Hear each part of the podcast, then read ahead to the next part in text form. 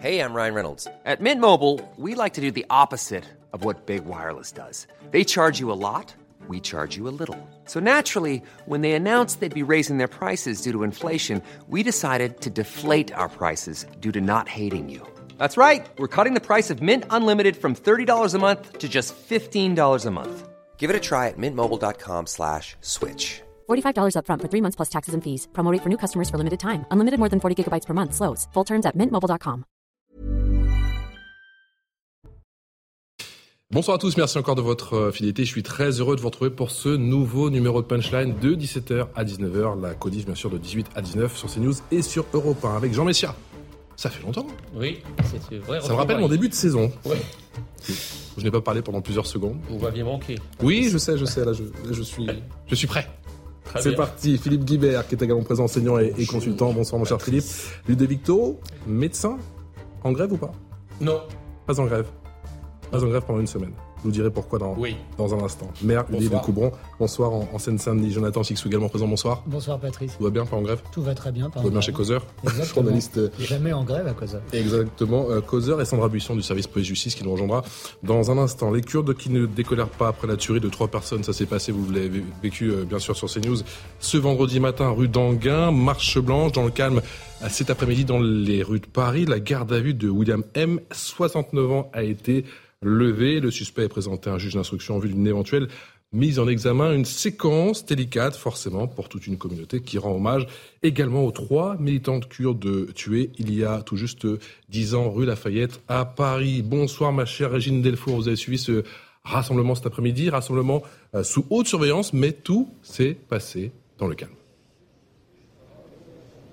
Oui, bonsoir Patrice. Oui, euh, un rassemblement qui s'est passé dans le calme avec un service d'ordre très conséquent, hein, 300 à 400 euh, personnes encadrées donc euh, cette marche, hein, une marche blanche qui est partie qui est partie du 16 rue d'Anguin pour rejoindre le 147 rue euh, Lafayette, là où en 2013, euh, le 9 janvier, trois femmes euh, appartenant au PKK avaient été assassinées. Et c'était pour eux un message puisque euh, la communauté kurde estime que ce n'est pas un acte raciste qui s'est euh, qui a été euh, commis euh, vendredi, mais euh, ils parlent d'un acte terroriste, un acte politique contre leur communauté. Et c'est pour cela qu'ils ont fait entamer cette marche, une marche vraiment très calme avec des slogans, avec ce slogan où ils veulent la vérité et la justice pour savoir ce qui s'est vraiment passé en 2013 et puis aussi ce qui s'est passé vendredi. Une veillée est prévue ce soir, Régine?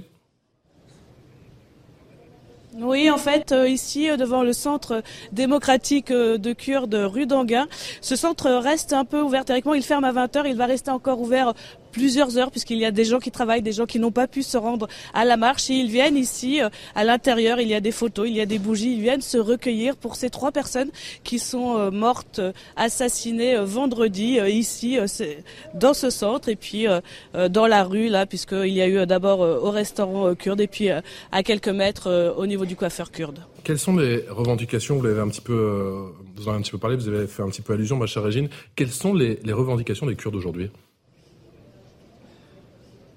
Alors les Kurdes ici, euh, avec lesquels nous avons pu euh, nous entretenir, hein, estiment qu'ils ne sont pas en sécurité. Ils ont euh, fui la Turquie, puisque c'est un pays pour lequel ils disent qu'ils sont persécutés. Ils ont fui la Turquie, dans, notamment pour la France, pour être en sécurité. Ils estiment qu'ils ne le sont pas. Et en 2013, donc, trois femmes ont été assassinées rue Lafayette. Elles appartenaient au Parti travailleur des Kurdes et puis des militantes. Donc, hi- hier, enfin vendredi, ce sont euh, trois autres personnes, euh, une femme et, euh, et deux hommes qui ont été assassinés également, qui avaient aussi, qui faisaient partie de cette association, qui étaient aussi très activistes aussi au niveau de la communauté kurde. Et pour eux, c'est un acte donc politique, terroriste, et ils ne sont pas du tout, ils ne comprennent pas cette thèse raciste, et ils attendent que le gouvernement français les écoute. Ils ont décidé de toute façon de continuer hein, cette lutte pour être écoutés, surtout pour avoir euh, des, euh, des réponses, hein, des réponses qu'ils n'ont toujours pas eues. Alors,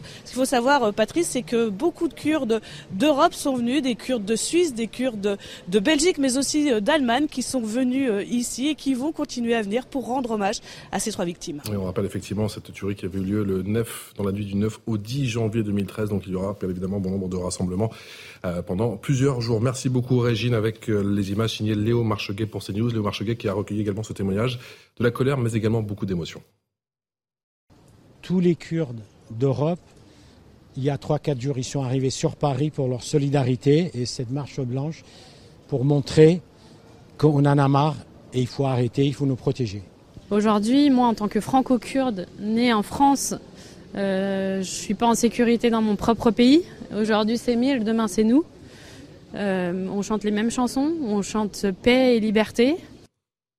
Jean Messia, la crainte des Kurdes, elle est fondée Elle est fondée parce qu'effectivement, nous avons sur notre sol euh, les deux communautés qui, par ailleurs, s'affrontent dans un affrontement géopolitique en Europe, c'est-à-dire une communauté turque qui est particulièrement représentée, avec en plus euh, les, fameux loups gris, et mmh. puis on a les Kurdes dont on sait très bien euh, qu'ils sont un peu les ennemis, si vous voulez, du des Turcs, et, on, connaît la guerre que mène Erdogan euh, aux, Turcs, ce qui fait que nous avons, si vous voulez, comme un terreau fertile sur lequel la moindre étincelle, d'où qu'elle vienne, je répète, d'où qu'elle vienne, met le feu aux poudres dans une forme de réaction de colère et de rage à ce stade irrationnel, parce qu'effectivement, euh, on entend les Kurdes accuser, euh, euh, je dirais, les Turcs, la, Turquie, Erdogan, etc. Pour l'instant, rien dans l'enquête ne permet de corroborer cela, mais encore une fois, c'est une réaction qui est, qui est irrationnelle, mais qui s'explique par le contexte géostratégique qui est celui des, Kurdes dans, la région du, du Proche et du Moyen-Orient. Est-ce que vous êtes surpris, Philippe Guibert, que ce conflit soit importé sur notre sol au final? Non, on peut comprendre les les, Kurdes, enfin les Kurdes, les militants kurdes, parce qu'en fait ce centre culturel est le siège officieux du mouvement kurde.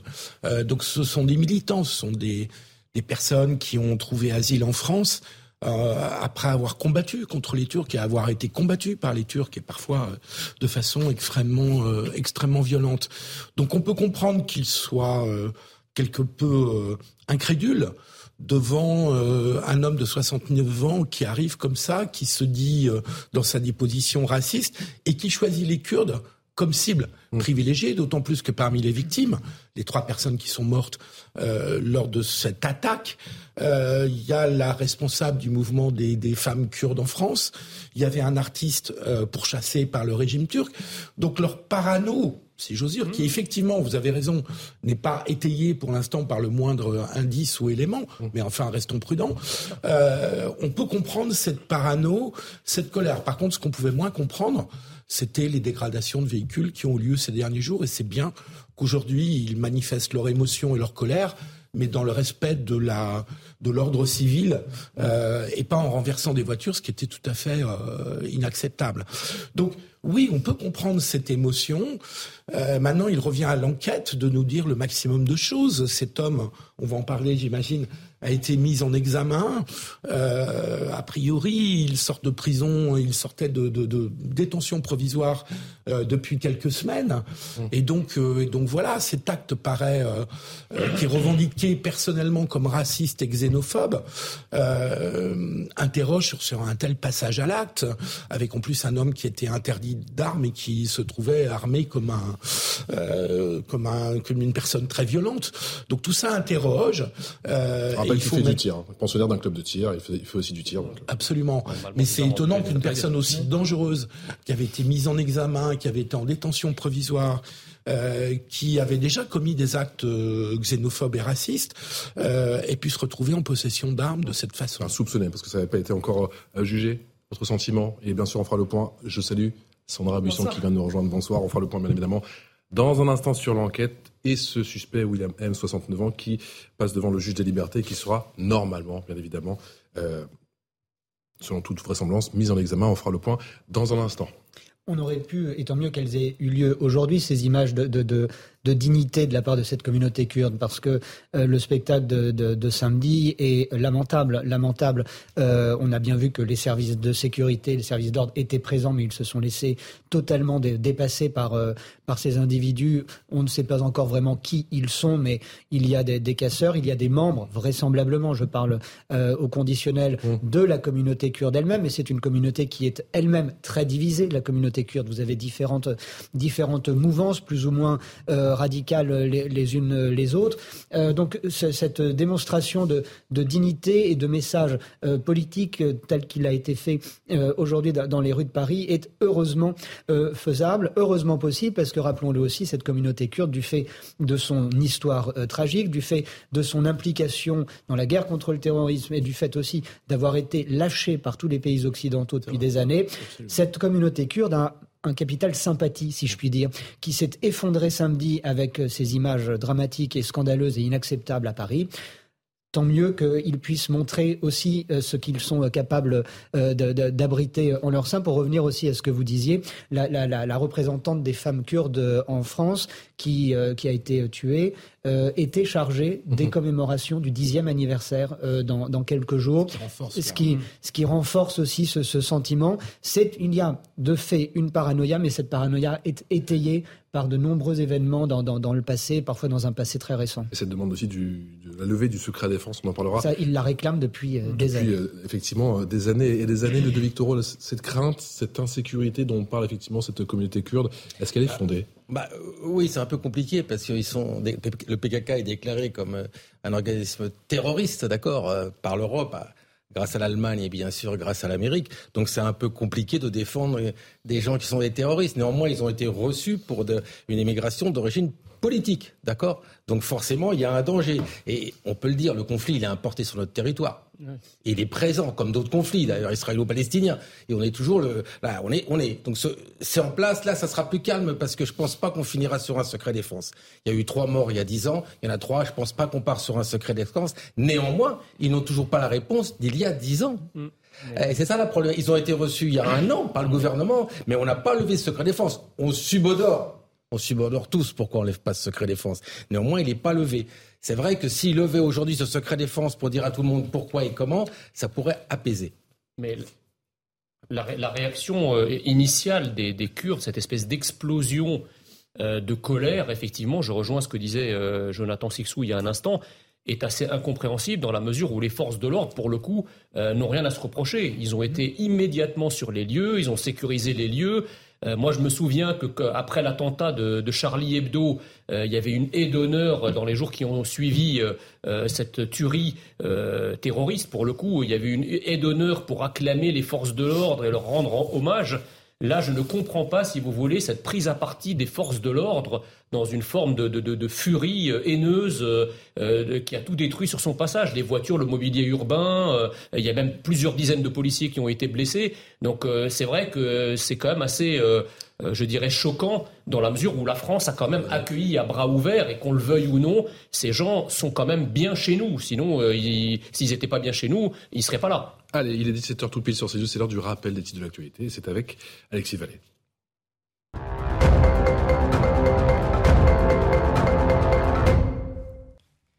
Nouvel épisode dans le procès de l'attentat de Nice. Les deux hommes condamnés à 18 années de réclusion criminelle ont fait appel du verdict de la Cour d'assises spéciale de Paris. Au terme de plus de trois mois d'audience, ils avaient été reconnus coupables le 13 décembre d'association de malfaiteurs terroristes. Les deux hommes sont impliqués dans l'attaque au camion bélier qui avait fait 86 morts et 450 blessés le 14 juillet 2016. Silence, consternation, puis explosion de colère. Plus d'un millier de militants insoumis et de la NUPES signent une tribune dans le monde. Ils dénoncent la décision du mouvement de n'exclure que temporairement Adrien Quatennens de son groupe parlementaire. Il y a plusieurs semaines, le député a été condamné pour violence conjugale. Et nouvelle ouverture de la Chine après la pandémie de Covid-19. Les autorités ont annoncé mettre fin le 8 janvier aux quarantaines obligatoires à l'arrivée dans le pays. À compter du mois prochain, seul un test négatif de moins de 48 heures sera exigé pour rentrer sur le territoire chinois. Une annonce qui fait suite à la levée début décembre de la plupart des mesures anti-Covid en vigueur depuis 2020. Allez, la première partie de Punchline avec Jean Messia, Ludovic Toro, Philippe Guibert, Jonathan Sixou et Sandra Busson du service police-justice de CNews qui vient de nous rejoindre. Bonsoir, ma chère Sandra. On parle bien sûr de ce principal suspect de cette tuerie de ces trois Kurdes, William M, 69 ans, garde à vue enfin levé, enfin si je puis dire, après trois jours, et il est présenté devant un juge. Effectivement, il a vu le, juge d'instruction euh, ce matin. Euh, il était présenté en vue d'une mise en examen euh, pour assassinat et tentative d'assassinat notamment, avec le caractère aggravant du racisme qui a été retenu effectivement. Enquête ouverte pour assassinat en raison de la race, l'ethnie, la nation ou la religion. On attend de savoir si euh, le débat devant le juge des libertés et de la détention euh, a abouti et euh, de savoir donc si dans l'enquête, dans le temps de la poursuite de l'enquête, il sera placé en détention provisoire ou s'il sera laissé libre ou libre sous contrôle judiciaire. Sandra, pourquoi cette garde à vue a été aussi longue finalement? On rappelle que c'est 24 heures, plus 24 heures, mais là, ça a duré 3 jours. 48 heures maximum. Effectivement, il y a eu une coupure de plusieurs heures puisqu'il a été placé à l'infirmerie euh, psychiatrique de la euh, préfecture de police de Paris euh, la nuit de samedi à, dimanche parce que à ce moment-là son état n'était plus compatible avec les, critères de la garde à vue. Il ne pouvait plus être entendu sous le régime de la garde à vue. ça, c'est courant C'est du déjà vu, ça La garde à vue, oui, ça, ça, peut arriver, effectivement. si les enquêteurs se sont, sont, rendus compte que son état de santé avait évolué, effectivement, ils l'ont fait voir par un médecin et donc à ce moment-là, il a été euh, placé à l'infirmerie. Et euh, il est, la garde à vue a pu reprendre euh, hier après-midi et a été levée ce matin donc pour son déferment. Est-ce que l'on sait si le suspect s'est montré coopératif et est-ce qu'on en sait un petit peu plus sur la chronologie des faits avant cette tuerie En fait, il a, il a, il a revendiqué cet acte, c'est-à-dire qu'il a reconnu les faits, il a expliqué euh, d'abord qu'il avait une haine des étrangers devenue pathologique, ce sont les mots qu'il a euh, utilisés. Une haine déclenchée selon lui euh, à un cambriolage dont il a été victime en 2016. D'ailleurs, son entourage aussi, qui a été auditionné, dit qu'ils ont remarqué un changement radical dans son comportement à partir de, de cette date. Il a aussi ajouté devant les enquêteurs avant de me suicider, j'ai toujours eu envie d'assassiner des migrants, des étrangers depuis ce cambriolage. Hein, je cite ses propos. Et il a dit qu'il voulait, euh, à cette occasion, emporter des ennemis dans la tombe. Il a précisé euh, que ces ennemis, euh, à ses yeux, étaient les étrangers non européens. Le caractère raciste est aussi reconnu via ses antécédents. Hein. On sait que c'est quelqu'un qui, qui est suspecté d'avoir blessé le 8 décembre l'année dernière des migrants en les attaquant avec un sabre dans un campement à Paris. Il est d'ailleurs toujours mis en examen dans le cadre de cette information euh, judiciaire et dans ce cadre, la qualification de raciste avait été retenue. Sur les faits de vendredi eux-mêmes, il a expliqué aux enquêteurs que le matin, euh, avant donc euh, d'aller rue d'Anguien, il a été à Saint-Denis qu'il avait l'objectif de tuer des étrangers. donc ça révèle que sa première cible, selon ses déclarations, ce n'était pas les, les Kurdes. Il a dit qu'il avait renoncé parce qu'il n'y avait pas assez de monde. Donc euh, il estimait qu'il n'y avait pas assez de victimes potentielles et puis que la façon dont il était habillé, bah, ça, allait le gêner pour recharger son arme une fois qu'il aurait commencé à tirer. Donc il est revenu chez ses parents, euh, c'est dans le dixième, il habite chez ses parents dans le dixième, tout près de la rue euh, d'Anguin. Et là, ensuite, donc il est allé faire ce, ce, massacre. Il a dit en audition qu'il en voulait à tous les migrants et aux Kurdes parce que selon ses termes, quand ils ont combattu l'État islamique, ils n'ont pas tué les hommes qu'ils faisaient prisonniers. Ce qui ressort aussi de l'enquête, c'est qu'il ne connaissait pas nommément euh, les victimes qu'il a euh, pris pour cible, que la rue d'Anguin, donc on le rappelle, est toute proche de celle euh, du domicile de ses parents, et que son entourage n'a pas noté qu'il s'intéressait dernièrement mmh. particulièrement à la mmh. situation des Kurdes. Dans quelle mesure on, sait si la dimension concernant la préméditation peut être retenue? Alors elle est retenue en l'état puisque c'est une information judiciaire et même l'enquête euh, d'abord a été ouverte pour assassinat et tentative d'assassinat. Euh, pourquoi? Parce qu'il a expliqué qu'avant d'aller rue d'Anguin, il était allé à Saint-Denis dans le même objectif. Euh, l'autre élément qui va dans le sens de la préméditation, c'est l'armement conséquent qu'on retrouve sur lui au moment où il est arrêté dans cette rue où il a eu ce périple meurtrier. Il a un pistolet donc avec lequel il a perpétré ses assassinats, quatre chargeurs avec 14 munitions chacun, et puis 25 autres munitions supplémentaires. Et à, au-delà de ça, il a expliqué qu'il avait une sorte de plan euh, dans ses auditions euh, euh, vis-à-vis des enquêteurs. Il a dit qu'il voulait utiliser toutes ses munitions avant de se suicider pour, on l'a dit, emmener ses ennemis dans la tombe. Et il a ajouté en audition que son seul regret était de ne pas avoir pu aller jusqu'au bout, c'est-à-dire se tuer lui-même. Que vous inspire ce périple meurtrier, Jean Messia?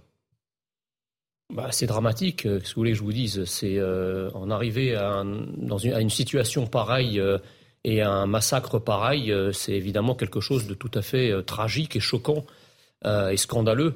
maintenant, si vous voulez, on a quand même un, faisceau d'indices permettant d'indiquer, ou en tout cas de, penser, que cet homme n'était pas pleinement saint d'esprit. C'est-à-dire que si on, a le témoignage de son père, on a également l'astreinte par la justice à une obligation de suivi psychiatrique lors de ces différentes incarcérations provisoires. Euh, et euh, nous avons également entendu que pendant sa garde à vue, la garde à vue avait été interrompue, ce qui est quand même peu banal, euh, pour rejoindre une unité psychiatrique pour, pour s'y faire examiner. Mmh. Donc je ne comprends pas, si vous voulez, qu'au vu de ces éléments, on puisse avoir des pudeurs de, de gazelle pour parler de déséquilibré.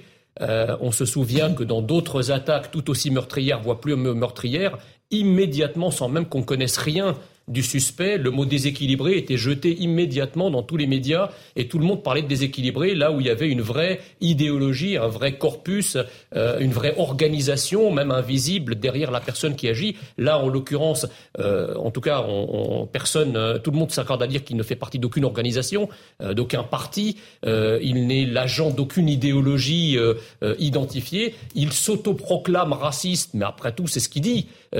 Dans quelle mesure on peut croire, enfin, c'est quand même assez incroyable que quelqu'un qui commet un, crime de cette nature euh, s'auto-accuse lui-même en disant j'ai été raciste et j'ai voulu euh, massacrer des étrangers. Donc euh, tout ça interroge à tout le moins.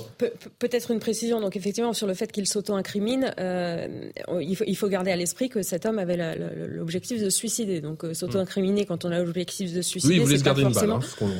voilà, lui il voulait mettre fin à ses jours. Une précision sur euh, la, folie, personne ne dit euh, qu'il est fou et que son discernement a été altéré. On a plusieurs éléments dans ce dossier. Euh, d'abord, comme dans toute procédure criminelle, avec l'information judiciaire qui va être ouverte, il sera soumis à des expertises psychiatriques et psychologiques pour déterminer si, au moment des faits, il était en pleine possession de ses moyens psychiques ou si son discernement était altéré euh, ou aboli. En l'état, ce qu'on sait, c'est évidemment son père a dit euh, il est cinglé, il est fou, euh, que la majorité de sa garde à vue a pu se dérouler quand même en audition normale. Il a toutefois été placé effectivement à l'I3P dans la nuit de samedi à dimanche. On sait aussi que depuis sa sortie de détention provisoire, le contrôle judiciaire prévoyait effectivement une obligation de soins psychiatriques. Ça ne veut pas dire qu'il était atteint d'une maladie psychiatrique forcément. Peut-être est-ce le cas.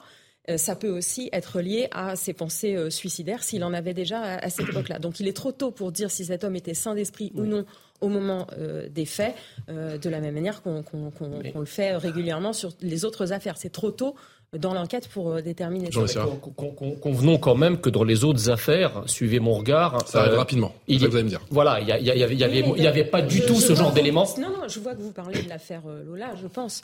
Ah non, non, pas, pas, pas, pas, exclusivement. Mais pour le coup, nous avons tous, les, tous, les, tous les attaquants, tous les assaillants islamistes, tous les assaillants islamistes, on les qualifie de déséquilibrés, alors qu'il n'y a pas, il n'y a, même pas 1% de ces éléments psychiatriques dans le dossier des, assaillants islamistes qu'on qualifie souvent de loups solitaires déséquilibrés. Et on vous raconte après que ce sont des gens qui, ont, qui étaient très gentils dans leur quartier, qui portaient le panier des, vieilles dames, etc. Donc vous voyez, il y, a un traitement de l'actualité qui n'est pas exactement le même. Il y a un deux poids, deux mesures, euh, Philippe Guibert Voilà. Et justement, c'est comme l'utilisation du mot déséquilibré est en effet critiquable et a été critiquable. pas souvent critiqué. Hein. Oui, enfin, on a quand même été nombreux à, le mettre en cause. Il est bien évident que des personnes qui se livrent à des attaques ou à des attentats euh, ou qui tuent des personnes ne sont pas dans un parfait équilibre et bien dans leur vie et bien dans leur peau. C'est assez rare quand même. Et donc il, peut toujours y avoir une dimension psychologique ou psychiatrique. Euh, ça n'empêche que, là je vous rejoins, c'est que justement dans la mesure où le terme de déséquilibré est un peu trop facilement euh, mis en avant pour, je mets des guillemets, excuser euh, des islamistes qui ont pu commettre des attaques, je trouve que c'est pas le moment non plus de donner une excuse euh, de déséquilibré pour un homme qui se revendique raciste. Je termine, Jean. Euh, pour un homme qui se revendique raciste et qui a tué quand même trois personnes et qui voulait en tuer plus. Donc, je, je, alors, on rentre dans une discussion juridique ensuite pour savoir si on doit parler d'attentat ou d'attaque ou de tuerie. Je suis pas assez spécialiste pour euh, faire la nuance entre ces différentes définitions. Jean-Luc Mélenchon qui est spécialiste, on en parlera juste après. Oui, il est spécialiste, mais en tout cas, on a affaire à un acte qui est parfaitement revendiqué par quelqu'un qui euh, a pu subir une garde à vue de 48 heures, même si elle a été interrompue quelques heures. Donc, il a peut-être des problèmes psychiatriques, mais ne parlons pas de déséquilibré. Docteur. Alors, déjà, première chose, son passé, déjà, on voit bien que c'était pas clair, clair, là, au point de vue psychologie. Après, pendant 24 heures, c'est vrai qu'il a été retiré de la garde à vue parce qu'on on jugeait les médecins qu'il avait un problème psychiatrique. Donc ça, c'est acté. Maintenant, je vais vous dire une chose. Euh, on, on juge pas les fous, on dit en France, d'accord? Mais quand vous voyez la définition, si au moment des faits reproché un trouble psychique qui abolit son discernement ou le contrôle de ses actes, c'est tellement large que je dis bon courage aux psychiatres qui vont l'examiner pour tirer une conclusion. Oui. Aurait une, une conclusion qui n'était pas maître de lui ou qui avait une pathologie, quelle qu'elle soit psychiatrique, parce que la folie, c'est toutes les pathologies psychiatriques, bah, il risque de passer à travers. Bah, c'est ce qui s'est passé Et pour ça. vous me dites, Je, oui, je je suis que d'une expertise à l'autre, elle peut dire bah, bien son sûr. contraire. Bah attendez, ce sont des médecins, ce sont des hommes, donc ils peuvent juger eux-mêmes ou pas s'il était en- entre guillemets fou ou pas fou. Et c'est la problématique à chaque fois. Mais vous avez raison. Est-ce que quelqu'un qui tue quelqu'un forcément a un problème psychologique, d'accord? Surtout que là c'est prémédité quand même. Et voilà, une préméditation. Donc forcément ils vont ils vont dire qu'il y a tout un peu de folie. Si Voilà. je peux rajouter juste un mot, je ne pense pas que le problème psychologique ou psychiatrique doive relativiser la dimension idéologique de, ce, de cette tuerie. Alors, moi, je, Jonathan. quand, quand je. Pardon. Juste euh, un, un mot à titre personnel, j'étais surpris de cette euh, façon, ce regard euh, si pertinent qu'il aurait sur lui-même et qu'il nous dise qu'il est devenu complètement pathologique, que sa haine est devenue pathologique. Pourquoi? Eh bien, parce que a priori, pour euh, pour euh, recouper tout ce qui vient de nous être dit, euh, quelqu'un dont le, le jugement peut être euh, quelque peu atteint aurait, pour se juger lui-même, à ce moment-là, un discernement particulièrement pertinent et euh, il pourrait, devant les enquêteurs, euh, euh, établir sa, sa, sa, sa fiche euh, médicale, si je, caricature euh, un peu. Euh, ça, ça me, je- c'est possible, mais ça m'a surpris. C'était Le simplement. problème psychiatrique n'empêche pas le discernement. hein. C'est juste aussi. C'est juste aussi. moment. Et là où je voulais, euh, sans rentrer euh, par médias interposés avec cet homme sur des considérations géopolitiques, il euh, euh, se gourre complètement en disant que les Kurdes ne tuaient pas leurs ennemis, ils en ont tué beaucoup, et c'était même, je tiens à le rappeler, la, la, la hantise de- des, des terroristes de l'État islamique Peshmerga. d'être tués par des femmes euh, kurdes, parce que si on était tué, dans leur, selon eux, par une femme, eh ben on n'allait pas au paradis avec ses vierges. Je Et donc, qu'il y avait euh, beaucoup de et je peux vous combattants dire que- et de combattantes. et je peux vous dire que les, des combattantes kurdes en ont tué beaucoup de, de, de, de- de terroristes islamistes. Donc les Kurdes aussi font le sale boulot en étant, euh, en étant les gardiens, euh, les geôliers actuellement toujours de dizaines, euh, de, de, de- en tout cas de milliers de, de, de- d'islamistes de tout poil et de tout pays qui sont dans leur dans dans, dans On ne euh, sait pas encore beaucoup de choses, Sandra, mais il ressort que c'est un profil compliqué. Je, je- je voulais juste intervenir parce qu'on vient d'avoir les informations de notre journaliste qui est au, au tribunal correctionnel de, de Paris et qui nous indique que le suspect a été mis en examen et qu'il est actuellement en train de, de passer devant le juge des libertés et de la détention qui déterminera si le temps de la poursuite des investigations il sera euh, placé en détention provisoire comme le demande le, parquet. Elle nous indique, notre journaliste, que euh, cet homme, donc il est, il est dans le box. Il- alors elle l'a elle l'a vu quelques minutes dans la salle d'audience avant que le huis clos ne soit prononcé. Donc elle n'a pas du tout eu accès au, au débat et elle ne l'a pas entendu. Elle a juste pu le voir euh, dans, dans le box. Il avait euh, donc une blouse très claire, l'œil au beurre noir, hein, puisqu'on sait que euh, l'interpellation a été faite par euh, une de ses victimes. Le regard plutôt fixe. Il est plutôt stoïque, avec l'impression qu'il ne comprend pas tout ce qu'on lui dit. Mm. Ça reste une interprétation sans l'avoir entendu parler. Bien évidemment. Et je vous reprends, mais encore une fois, sur le, profil Oui. psychologique, est-ce qu'on en sait un petit peu plus ou est-ce qu'on sait déjà que c'est un profil assez compliqué? C'est trop tôt pour le, pour le dire, parce que c'est ce que vous disiez tout à fait. On peut aussi avoir une pathologie psychiatrique et être tout à fait responsable de ses actes. Donc ça, ce sera effectivement Bon euh, à euh, des experts de le déterminer. Il peut y avoir plusieurs expertises demandées euh, par les parties civiles, demandées euh, par le juge d'instruction. On a plusieurs signaux. C'est- beaucoup trop tôt dans ce cas-là pour le dire. Si on avait effectivement euh, l'information que c'est, je ne sais, un, un schizophrène qui n'était pas en prise de Oui. ses traitements, etc., ça serait différent. Là, personne ne nous parle d'une pathologie psychiatrique. On sait qu'il a eu recours à l'infirmerie psychiatrique, euh, qu'il y avait besoin de soins psychiatriques. Encore une fois, ça peut être pour les pensées suicidaires, ça peut être pour une pathologie psychiatrique, et ça peut être une pathologie psychiatrique qui n'a pas entraîné de- d'altération du discernement. C'est beaucoup trop tôt pour le savoir. Docteur Taureau Oui, bah, il- il- il- on disait quand même qu'il devait avoir un suivi psychiatrique. Donc on l'avait bien ciblé comme personne fragile psy- psychologiquement. Oui, mais si D'autre vous, part, n'oubliez pas tenté de Oui, vous suicider, par exemple, vous pouvez avoir des obligations. N'oubliez pas qu'il a ajouté une chose. Je, il a laissé se suicider. Donc ça rentre dans une, une pathologie psychiatrique encore très spéciale. Ah, là je ne sais pas s'il allait le faire ou pas, mais il est assez calme. Dans, dans ses propos, il est assez calme. Quand il rentre dans le salon de coiffure, il est très calme, moi, je veux dire. On l'a jamais vu énervé, cet homme-là. Mm. Il est, et vous me le décrivez très calme aussi. Donc paradoxalement, il maîtrise très bien ce qu'il a fait, qu'il s'en rende compte ou qu'il s'en rende pas compte. la, la- la question, en fait, la question du désé- de, de dire que c'est un déséquilibré, ça ne veut pas nécessairement dire qu'il a eu le discernement altéré au Ah, moment, au moment où il a, où il a un psychopathe, Mais par exemple, c'est un, un, un psychopathe, c'est un taré au sens psychiatrique, mais il est tout à fait responsable de ses actes au moment où il les commet. Les tueurs en série sont des psychopathes, mais ils n'ont pas le discernement altéré au moment où ils commettent leurs crimes. Donc, c'est pas du tout pour relativiser, Non, non. si vous voulez. Mais c'est- moi, ce que j'interrogeais, c'est la cohérence du discours politique et de la communication politique raison. qui se, qui se construit Sur le terme autour des faits. Voilà. C'est-à-dire que Mais dans un cas, on dit déséquilibré alors qu'on n'a aucun élément. Là, on a tous les éléments psychiatriques pour pouvoir le dire et on ne le dit pas. Mais non, on n'a pas tous les éléments, ce qu'on dit. Il, a, un dossier conséquent quand même dans le tableau psychiatrique. Oui, on connaît rien du tout. Imaginez Ouais. le travail de mes collègues psychiatres pour revenir en arrière pour voir si à ce moment-là, il était maître ou pas. C'est, un travail extraordinaire, je veux dire. Mm. C'est extraordinaire de pouvoir juger à un moment où et on ne pourra pas, parce qu'on n'était pas là au moment où il s'est passé. Mm. Donc sur les interrogatoires. Mais c'est, eh, un jugement médical purement humain. Mais- c'est clair. ça interroge quand faire même- une remarque. Philippe Guibert. Et je vous remets les images, les effectivement, dans ce salon de coiffure. un- hein. un- tous les gens qui ont un traitement psychiatrique ne sont pas des déséquilibrés. Absolument. Donc c'est pas parce qu'il y a soins psychiatriques, euh, obligation de soins psychiatriques, qu'il a été à l'I3P que c'est un déséquilibré. Mais a fortiori, ceux qui n'en ont pas ne le sont pas non un- plus. Non. Voilà. Encore une fois, c'est beaucoup trop tôt pour euh, se prononcer. Philippe. Je voudrais faire une remarque sur le mimétisme avec les attentats islamistes, justement. Parce que dans cette idée de se suicider, c'est typiquement le, le mécanisme de l'attentat islamiste qui euh, consiste à tuer le maximum de gens et ensuite à euh, se tuer. Euh, c'est la mécanique de la- de l'attentat islamiste.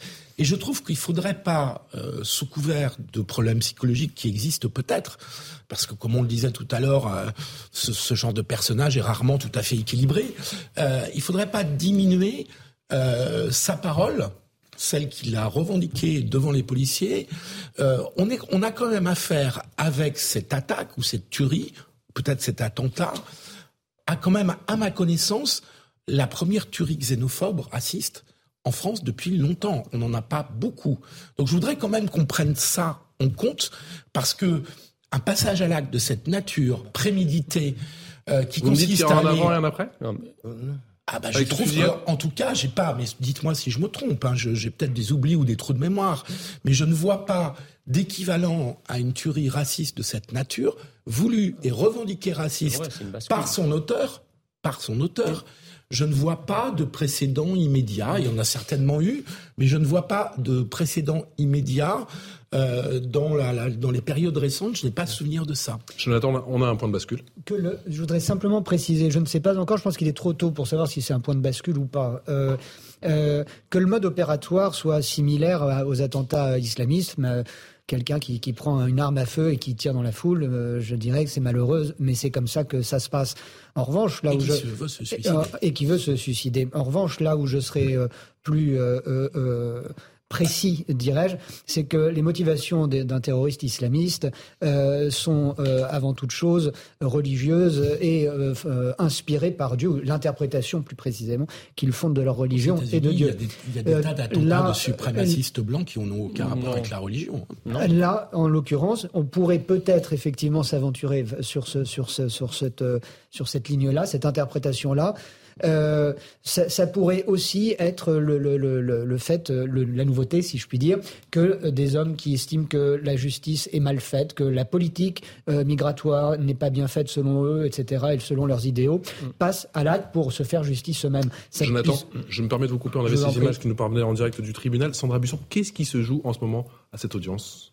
Alors donc le, suspect a été présenté au juge des libertés et de la détention. Euh, vraisemblablement donc l'audience s'est euh, tenue avec un débat qui s'est passé à huis clos, donc les journalistes n'ont pas pu assister à, cette audience.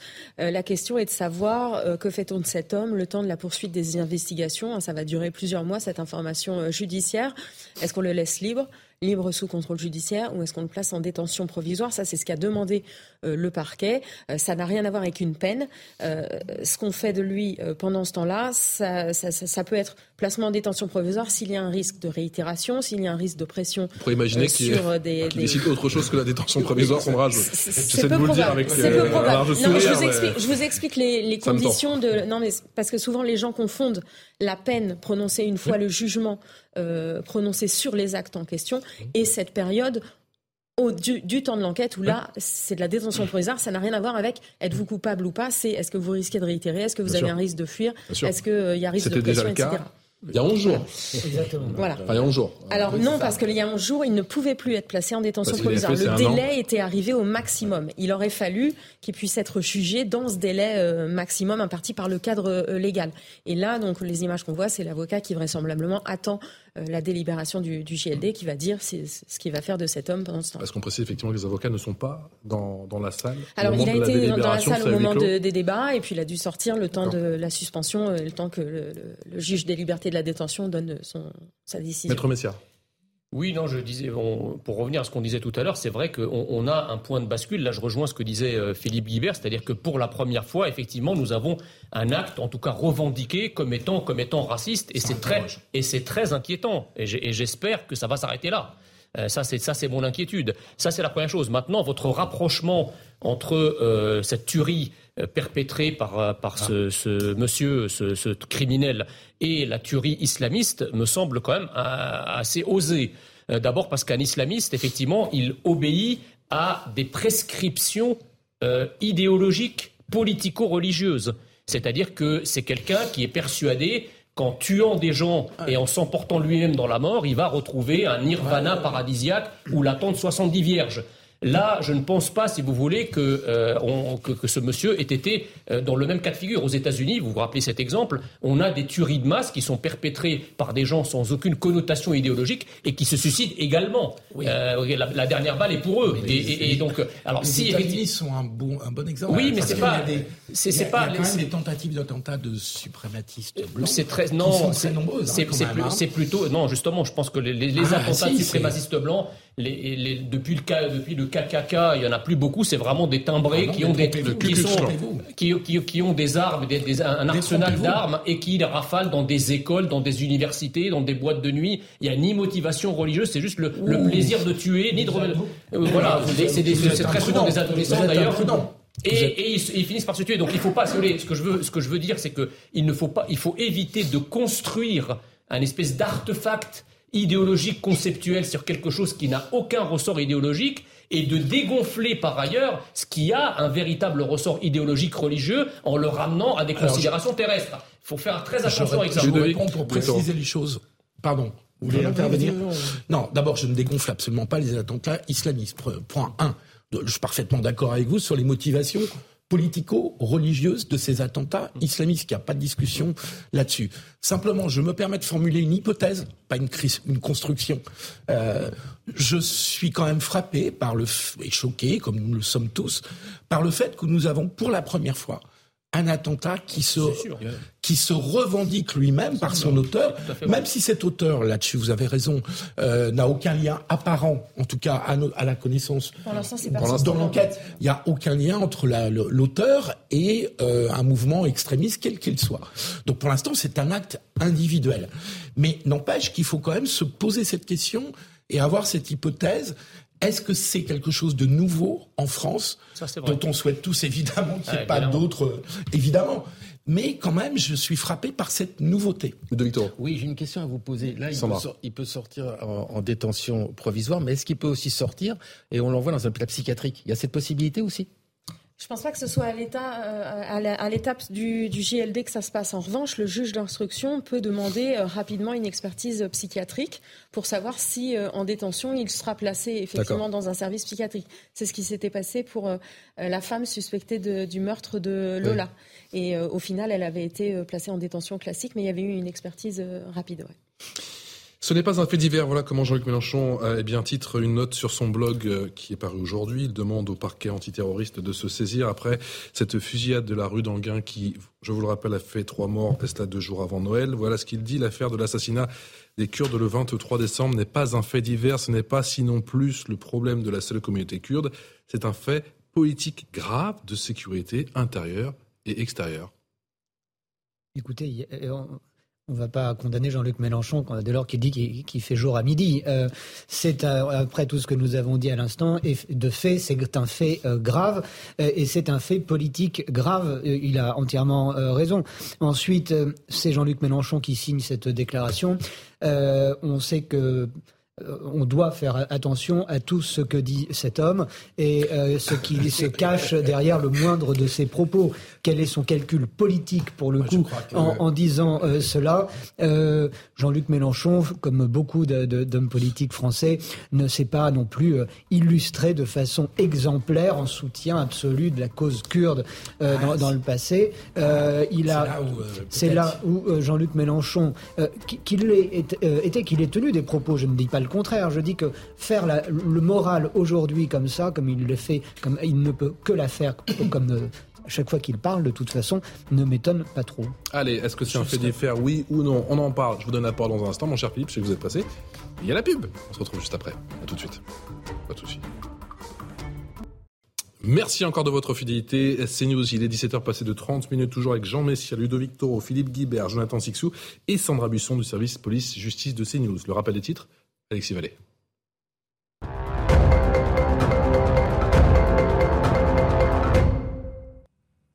Colère des syndicats après l'annonce, juste avant Noël, d'une disposition de la réforme de l'assurance chômage. Le gouvernement prévoit une réduction possible de la durée d'indemnisation de 40%. Seule condition, si les chiffres du chômage passent sous la barre des 6%. Pour les syndicats, je cite, ce n'est pas acceptable de faire une annonce le 23 décembre sans concertation. C'est vraiment de très mauvais goût. Et qui dit le 26 décembre dit revente des cadeaux de Noël, un chiffre en hausse par rapport à l'an dernier. Le site de commerce en ligne Rakuten France y voit un signe de l'érosion du pouvoir d'achat face à l'inflation. Certains préfèrent récupérer de l'argent plutôt que conserver un cadeau qui ne leur plaît pas. À 15h hier, plus de 650 000 nouvelles annonces avaient été déposées. Et après la Coupe du Monde, plusieurs Argentins ont décidé de se tatouer le joueur de football Lionel Messi sur la peau. Vous le voyez, bras, cuisses, mollets, c'est le nouveau phénomène après le sacre de l'équipe d'Argentine au Qatar le 18 décembre dernier. L'image de leur idole embrassant le trophée de la Coupe du Monde est devenue un véritable emblème. Merci Alexis Vallée. Les Kurdes ne n'écolèrent pas après la tuerie de trois personnes. Ça s'est passé vendredi matin rue d'Anguin. Nouvelle série d'hommages. Ça s'est passé dans le calme, hein, cette marche blanche cet après-midi. Vous, allez le découvrir dans un instant sur ces images de, euh, de Régine Delfour. La garde à vue de William M, 69 ans. Et ça, on va voir ces images effectivement du tribunal de justice signé Dorine Jarnia. Ça a été levé. Le suspect qui est en ce moment à présenter à un juge d'instruction. Qu'est-ce qui se joue en ce moment Sandra Buisson. Alors là, donc il a été mis en examen. Euh, maintenant, il voit un autre magistrat.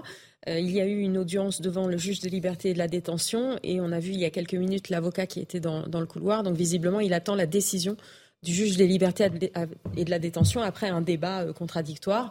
Le parquet, on le sait, demande son placement en détention provisoire. L'avocat du suspect a dû faire valoir ses arguments, peut-être pour s'y opposer. Et on va savoir d'ici quelques instants euh, voilà, comment euh, va se passer euh, la poursuite de l'enquête pour cet homme. Est-ce qu'il sera laissé libre, libre sous contrôle judiciaire ou en détention provisoire comme ça devrait probablement être le cas. Bonsoir Jean-Christophe Couvi, merci de nous avoir rejoints, merci d'avoir accepté notre invitation dans, Punchline. Vous êtes le secrétaire national unité SGP Police. Il y avait beaucoup d'inquiétudes pour ce nouveau rassemblement cet après-midi dans les rues de Paris, de la rue d'Anguin à la rue de Lafayette, mais tout s'est passé dans le calme. Il faut dire que le dispositif de sécurité était conséquent. Oui, bonsoir. Ben oui, effectivement, euh, il y avait six escadrons de gendarmerie mobile, deux compagnies de CRS, plus effectivement ben, les, j'allais dire les, effectifs de la police euh, parisienne. Donc euh, oui, gros dispositif parce que ce qu'on a vécu la semaine dernière, vendredi dernier, franchement et samedi, ça, nous a choqué. Ça a choqué, ça a pris de court aussi les policiers. Nous, encore une fois, j'ai vu des scènes où les collègues se faisaient lapider. Euh, c'était vraiment euh, impressionnant et surtout c'est que c'était le désarroi parmi les forces de l'ordre parce que nous, encore une fois, on, est là pour protéger les gens et on ne comprenait pas pourquoi il y avait cette ire du peuple euh, kurde contre nous. Voilà, donc on l'a dit, qu'on manifeste son émotion, qu'on manifeste sa tristesse, peut-être sa colère silencieuse, parce que quand il y a des homicides en France, quand les gens vont dans la rue, ils cassent pas tout et ils font des marches blanches dans la dignité. Et là, vraiment, ce qu'on a vécu avec un champ de bataille parisien, des voitures renversées, le 24 décembre, oui, ça, fait mal au cœur de, de voir ça, alors que c'est normalement une, une date où justement tout est pacifié, les gens, quelque part, c'est ce qu'on dit, la trêve des confiseurs, et puis voilà, on oublie un peu les querelles. Et, et, ça nous a vraiment tous choqués, oui. Champ de bataille parisien et effectivement la police prise encore une fois à partie, ça donne ça.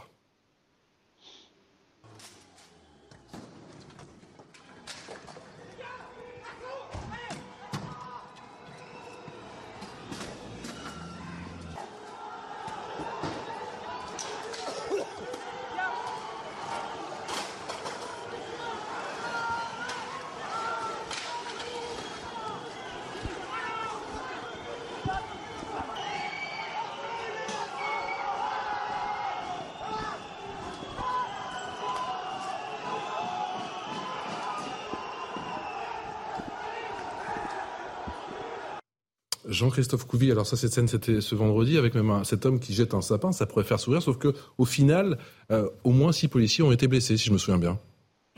Euh, ouais, je crois même c'est une dizaine. Mais non, mais enfin moi, encore une fois, je souligne le sang-froid de mes collègues. Euh, c'est-à-dire dans n'importe quel pays du monde, même démocratique, qu'est-ce qui se serait passé? Est-ce qu'en Belgique, aux Pays-Bas, où j'ai vu aussi des fois des policiers sortir des armes pour tirer sur, le public, enfin je veux dire, mes collègues, encore une fois, ont fait, preuve de sang-froid. Euh, ils ont même fait une petite contre-attaque à une dizaine contre plus de 200 personnes. On voit bien pour essayer de, gagner un peu de terrain. Et, et, vraiment, dans ces moments-là, je peux vous dire que quand vous appelez les renforts, chaque minute compte comme une décennie. C'est vraiment très très long, c'est dur, et vous attendez vraiment les renforts de, de, de, collègues. Et je peux vous dire que vous faites tout petit, et voilà. Et, et ça vraiment, euh, ça les a pris à, à dépourvu parce qu'ils étaient là pour protéger la, la, la, scène de crime, pour procéder aux premiers euh, euh investissements, j'allais dire, euh, ce qui est normal dans un dans, dans un crime. Et là, franchement, déchaînement de violence sur nous. Alors que nous, on a, encore une fois, les policiers, je vous dis, on, on prend parti pour personne. Nous, on protège tout le monde. Jonathan c'était d'autant plus euh, choquant euh, et euh, ces, ces, ces, ces, agressions, parce que ce sont des agressions de policiers, qu'on le voyait bien sur les images quand, quand, quand on a suivi ça vendredi en direct. Juste après l'intervention de Gérald Darmanin. Gérald Darmanin était encore rue d'Anguin quand on commençait à entendre derrière la, la, la, la, foule crier. Et quand les, les, caméras se sont braquées de l'autre côté de la rue, c'est-à-dire, je pense que c'est la rue du, du Faubourg Saint-Denis, mmh. Euh, les policiers n'étaient pas casqués, ils n'étaient pas venus pour être euh, dans la confrontation, ils étaient venus, comme le dit euh, Monsieur Couvi, pour sécuriser une scène de crime. Euh, on sait que les enquêteurs ont dû travailler d'ailleurs très rapidement. Ça, on ne sait pas trop ce qu'il en est d'ailleurs. Est-ce qu'ils ont pu faire complètement leur travail sur la scène de crime parce que euh, les, manifestants euh, rentraient dans, cette rue d'Anguin également? Les policiers ont fait preuve d'un sang-froid exemplaire. Il aurait pu avoir beaucoup plus de blessés même parce que quand on voit la violence et tout ce que leur ont jeté à la figure les, les manifestants, c'est c'est euh, encore une fois euh, scandaleux et pour le coup franchement incompréhensible. Et tout cela, euh, vous le soulignez, cette, cette, cet embrasement s'est fait en, en, deux minutes à peine. Le, ils n'ont même pas entendu ce que racontait le ministre de l'Intérieur, puisqu'il était devant les caméras et à plusieurs mètres d'eux. Mmh. Mais une chose est sûre, c'est que le Gérald Darmanin a été exfiltré manu militari par l'autre côté de la rue pour ne pas subir ce qu'ont subi les policiers ensuite pendant des heures. On rappelle qu'il y a eu un nouveau rassemblement et que tout s'est passé dans le calme cet après-midi dans les rues de Paris, effectivement, entre la rue d'Anguin et la rue de la Fête, où ces trois militantes euh, kurdes avaient été euh, tuées il y a tout juste dix ans. En tout cas, c'était dans la nuit du 9 au 10 janvier euh, 2013. Séquence de violence ce vendredi, mais également ce samedi. Regardez.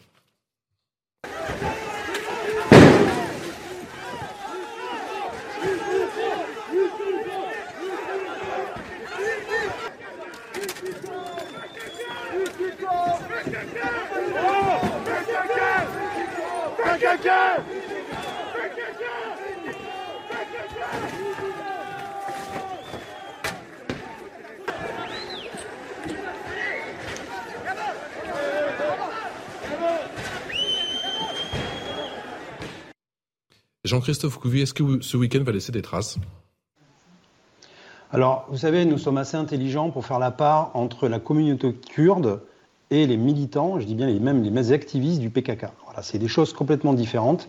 Euh, moi, les, Kurdes, euh, franchement, c'est une communauté qui est admirable. Euh, les Peshmerga qui, qui, sont au Kurdistan, qui ont lutté contre Daesh, et je fais bien la part des choses entre Daesh, enfin le, justement les Peshmerga et le PKK. Le PKK, encore une fois, c'est un, outil politisé, c'est une arme politique. Et donc on a vu ici que les militants qui sont venus le 24 décembre pour, tout briser, tout casser, on, on, voit comme ils s'acharnent sur des véhicules. Enfin franchement, c'est hallucinant, quoi. C'est des barbares. Donc, euh, euh, je vois pas d'autre terme que, que ça.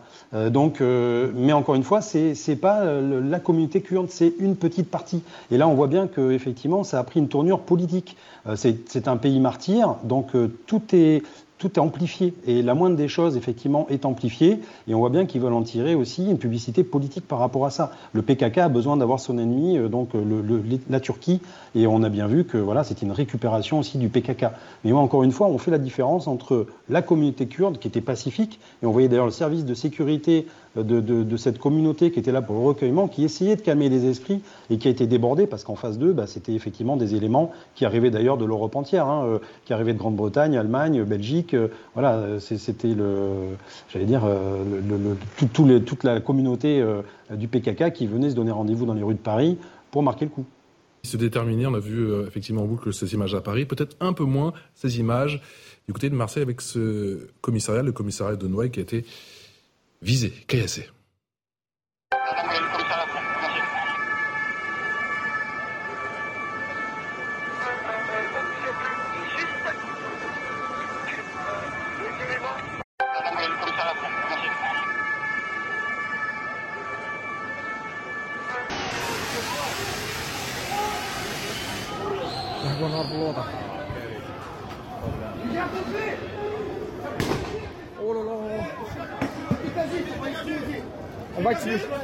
Vas-y, vas-y, vas-y. Attention, attention.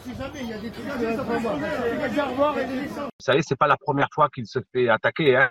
Euh, c'est un commissariat où on met des forces de, de l'ordre en place pour aller protéger les manifestants. Et moi, avec un peu d'ironie, un peu d'humour, même beaucoup d'humour, est-ce qu'il serait pas plus utile à protéger leur commissariat? Voilà. Donc, à un moment, vraiment, il faut reprendre notre ville parce qu'on ne peut pas accepter, on ne peut pas tolérer ce genre de comportement. Il y a des règles en France qu'on doit impérativement respecter. Côté force de l'ordre, où j'appelle euh, tout le monde à, apporter leur soutien inconditionnel à la police, car je ne l'oubliez pas, sans la police, on est foutu. Jean-Christophe Couvi, vous lui répondez quoi à, Jean-Yves Sayag, ce conseiller municipal de Marseille?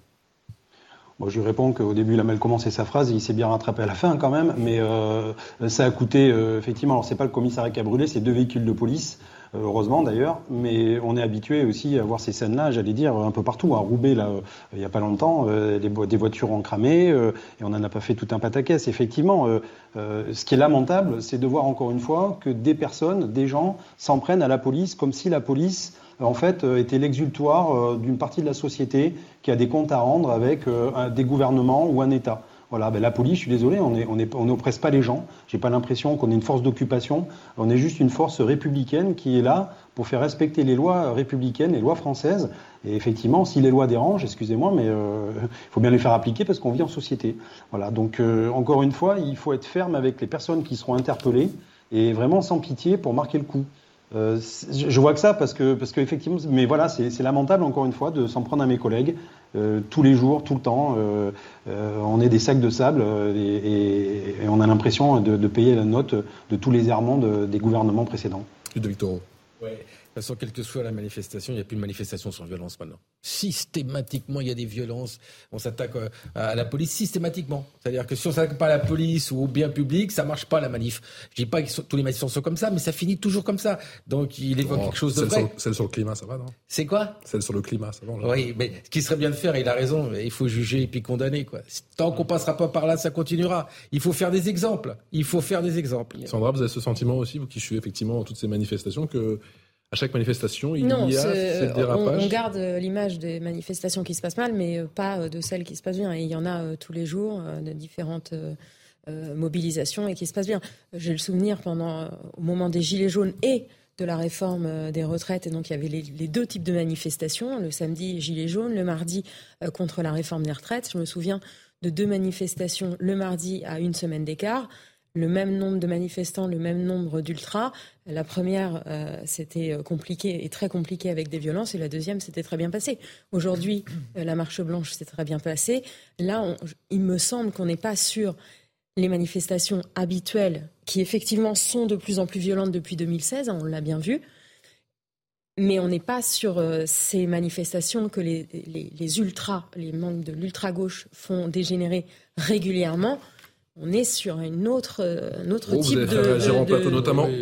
Jean bah, je, suis, à peu près d'accord avec ce que vous avez dit, sauf la, dernière considération sur l'ultra-gauche. Euh, excusez-moi, le PKK, euh, c'est un parti révolutionnaire qui, euh, effectivement, va profiter du moindre élément, du moindre interstice euh, pour euh, créer une sorte d'atmosphère insurrectionnelle qui lui est si chère et qui quelque part euh, nourrit Moi, finalement. Je de l'ultra-gauche française qui vient régulièrement dans les manifs. C'est vrai, c'est vrai. Non, vous avez raison. Mais là, en l'occurrence, le PKK euh, et d'obédience d'extrême gauche, puisque effectivement, euh, et, d'ailleurs il, est classé, on l'a rappelé tout à l'heure, comme organisation terroriste, c'est pas rien. La deuxième chose, c'est que le chef du PKK, Abdullah Öcalan, est en prison en Turquie depuis 99. Il a été arrêté par le pouvoir turc à, l'issue d'une longue traque. Euh, et, et, effectivement, tous les Kurdes, et notamment tous les gens du PKK qui sont dispersés à travers l'Europe, euh, une de leurs revendications, c'est sa libération. Et donc, ils accusent toujours les pouvoirs en place à chaque fois qu'on s'en prend à leur communauté, parce que là, ce n'est pas la communauté kurde qui réagit, c'est le PKK. Ils accusent effectivement les autorités finalement de faire le jeu de la Turquie en ne les protégeant pas suffisamment, c'est-à-dire dans un espèce de, jeu où ils protégeraient la, chèvre et le chou, alors que c'est pas pas vrai. C'est encore une fois euh, en parler. Mais en tout cas, euh, ces scènes d'action insurrectionnelle que l'on voit, n'ont rien à envier à l'ultra-gauche, et pour cause, le PKK est un parti d'ultra-gauche à l'origine.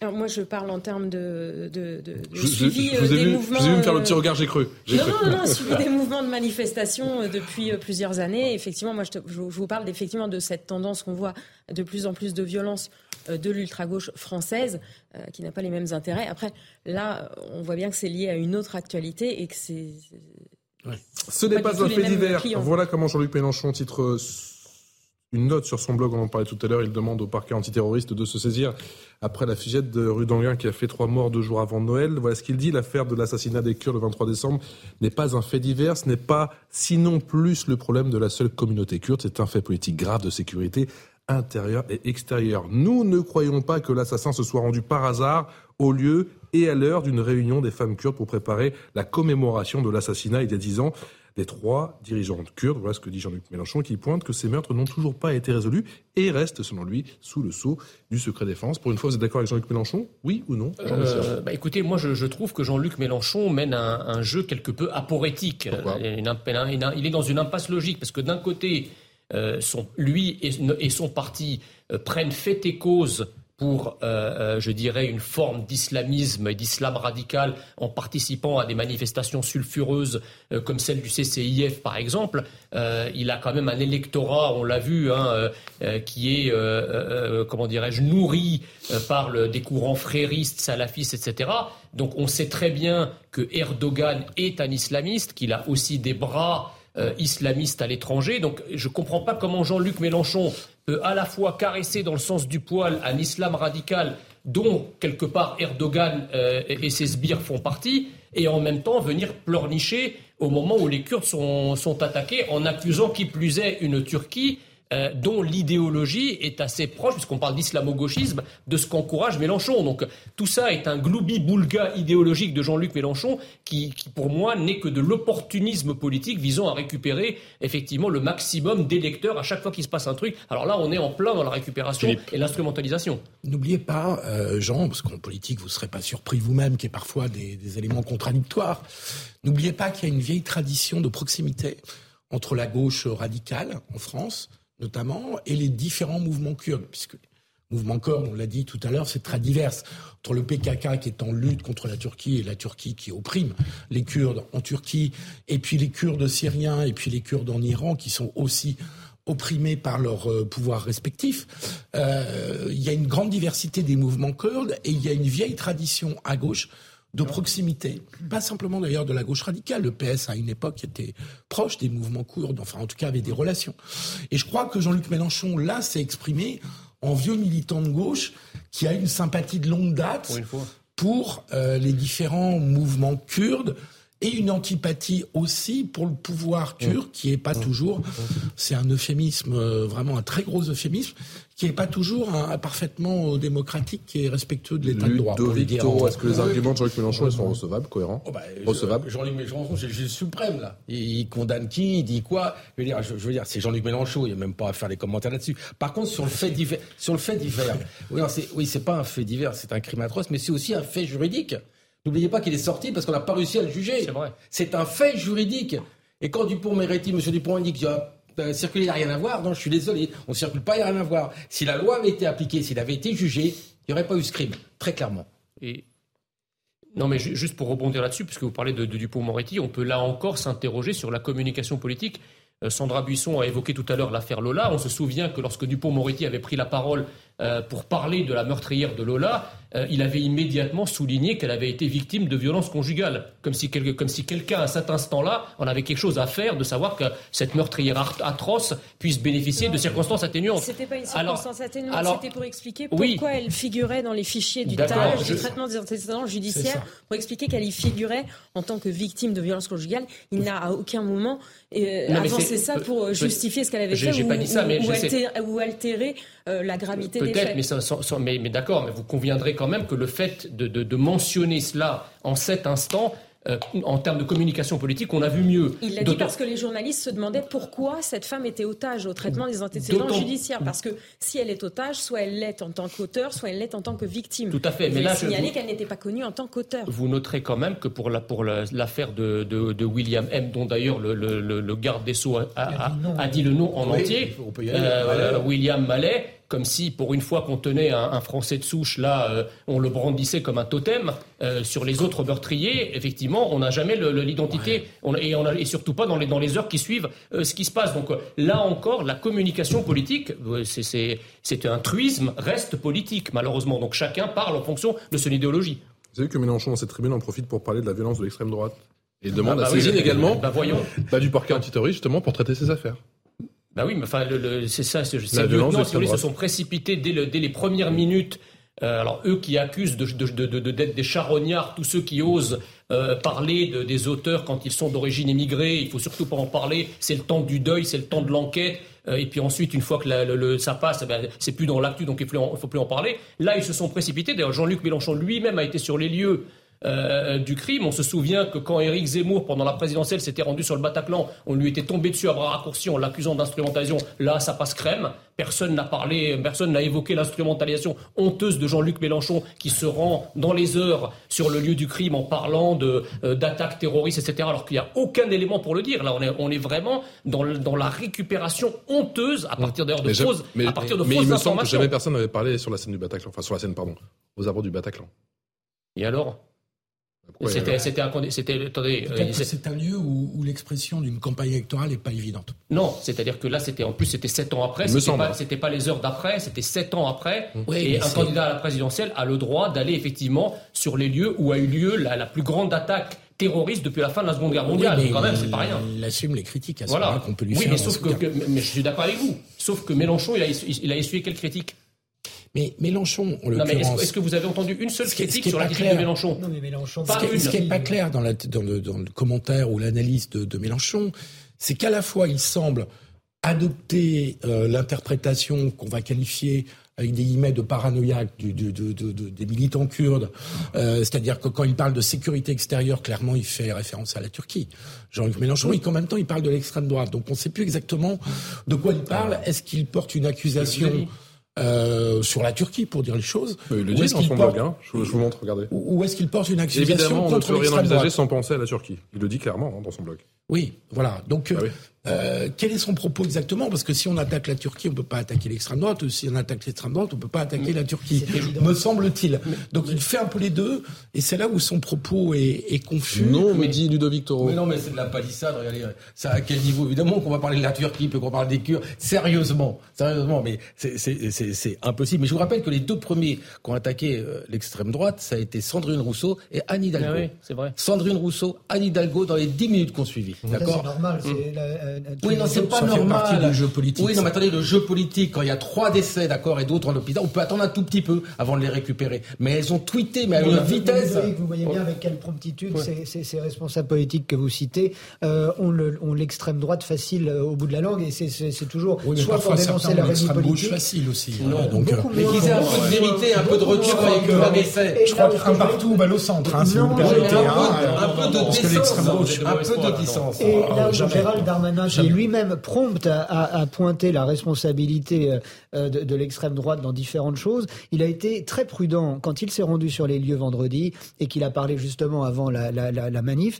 euh, il, il a été très prudent. Il a dit que cet homme n'était pas euh, euh, vraisemblablement en l'état de, de- des connaissances qu'il avait, et on n'en sait pas beaucoup plus aujourd'hui, vraisemblablement, un membre d'un groupuscule constitué, quel qu'il soit, d'une mouvance d'extrême droite. Gérald Darmanin a été très clair sur, sur ce point-là, et il faut quand même le, lui, euh, le, lui reconnaître. Juste, juste un mot. Est-ce que quelqu'un a vu le moindre fact-checker réagir par rapport aux, aux propos de Mélenchon. Enchaîne les fake news. de- Qui, quelques heures. Ouais, qui ça- enchaînent les fake news venir, honteuses. Est-ce que, vous avez eu les décodeurs, les fact-checkers de Libération? Pas un mot. Ça. Pas un mot. Vous êtes- du Figaro vous êtes- Non, non, mais attendez. Alors, Vous êtes le d'accord. fact-checker en, en chef. Ça va venir. Jean, ça va venir, je pense. le- le- non, mais non, c'est pas sûr parce que là, ça date d'il y a quelques heures. Je vous laisse le bénéfice du doute. Mais euh, depuis déjà trois jours, Clémentine Autain, Anne Hidalgo, vous l'avez rappelé, ont évoqué la même piste.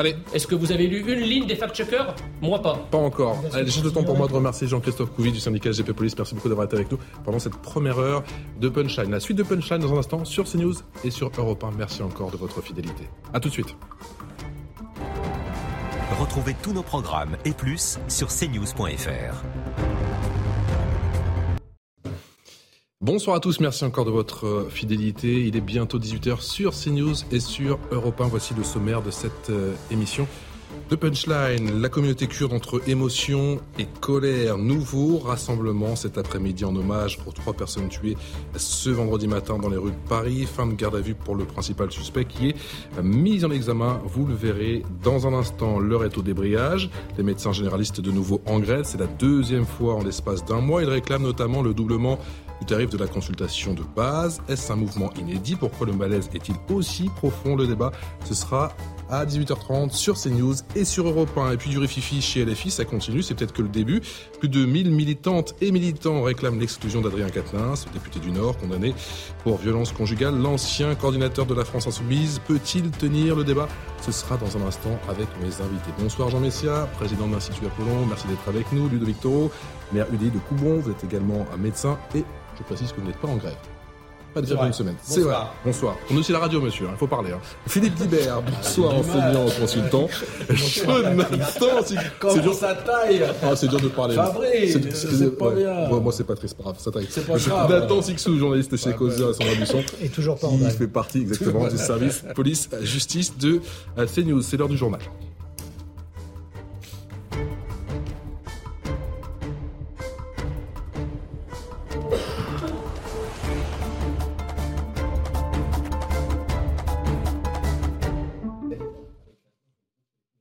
Bonsoir à tous, il est 18h sur CNews et sur Europe 1. On commence avec ce nouvel épisode dans le procès concernant l'attentat de Nice. Les deux hommes condamnés à 18 années de réclusion criminelle ont fait appel du verdict de la Cour d'assises spéciale de Paris. Au terme de plus de trois mois d'audience, ils avaient été reconnus coupables le 13 décembre dernier d'association de malfaiteurs terroristes. Les deux hommes sont impliqués dans l'attaque au camion bélier qui a fait, je vous le rappelle, 86 morts et 450 blessés le 14 juillet 2016. L'actualité, c'est aussi cette colère des syndicats après l'annonce juste avant Noël d'une disposition de la réforme de l'assurance chômage. Le gouvernement prévoit une réduction possible de la durée d'indemnisation de 40%. Seule condition, si les chiffres du chômage passent sous la barre des 6%. Et pour les syndicats, je cite, ce n'est pas acceptable de faire une annonce le 23 décembre sans concertation. C'est vraiment de très mauvais goût. Qui dit 26 décembre dit revente des cadeaux de Noël, forcément. Certains préfèrent récupérer de l'argent plutôt que de conserver un cadeau qui ne leur plaît pas. Voici ce sujet signé Sandra Chambaud avec Dorine Jarnias et Loïc Tontat. 7 millions de Français envisagent de revendre leurs cadeaux reçus à Noël, soit une augmentation de 500 000 personnes en 5 ans. Autrefois tabou, la revente fait désormais partie des habitudes. Selon un sondage Rakuten, 16% des personnes interrogées évoquent des raisons financières en premier lieu. Les livres, les jeux vidéo et les téléphones portables constituent les cadeaux vedettes. Si ça vous plaît pas, c'est une bonne idée. Alors vous pouvez le vendre la même année ou l'année d'après, mais je trouve ça plutôt sympa, moi, en fait. C'est très bien, si ça peut servir à d'autres personnes, euh, je vois pas le problème. Et vaut mieux le ça serve à quelqu'un que de le garder chez, chez soi et que ça encombre, etc. Moi je pense qu'il faut juste être honnête avec sa famille. Tu dis que t'aimes pas et t'échanges ou des trucs comme ça. Rakuten France comptabilisait plus de 650 000 nouvelles annonces dimanche à 15 h une croissance de 8% par rapport à 2021 à la même heure eBay, son concurrent, en enregistrait plus de 400 000 entre les 24 et 25 décembre. Il y a des motivations écologiques, il y a euh, l'envie de faire de la place dans les placards, mais cette année vraiment particulièrement, la priorité des, Français est financière dans un contexte euh, économique qui est assez compliqué. Euh, la première motivation, c'est de pouvoir revendre des cadeaux pour faire des économies et pour financer Noël. La plateforme eBay attend un autre pic de revente environ 30 jours après Noël, une fois le délai de retour de la marchandise expiré sur les tickets de caisse. Et ce week-end de Noël a justement battu un, nouveau record de chaleur avec 21 degrés dans l'Aude ou encore 20 degrés en Corrèze, des températures dignes d'un mois de printemps dans certaines régions. Une dizaine de degrés a aussi été euh, observée dans les Alpes à 2000 mètres d'altitude. Et pendant que la France a chaud, très chaud en cette euh, fin d'année. Une tempête hivernale frappe les États-Unis. Des vents glacés balayent le centre et l'est du pays depuis plusieurs jours. La tempête a fait au moins 47 morts. Des dizaines de milliers d'Américains se sont également retrouvés sans courant. Et cela le jour de Noël. Écoutez le sentiment de, Cathy Hochul, qui est la gouverneure de l'État de New York.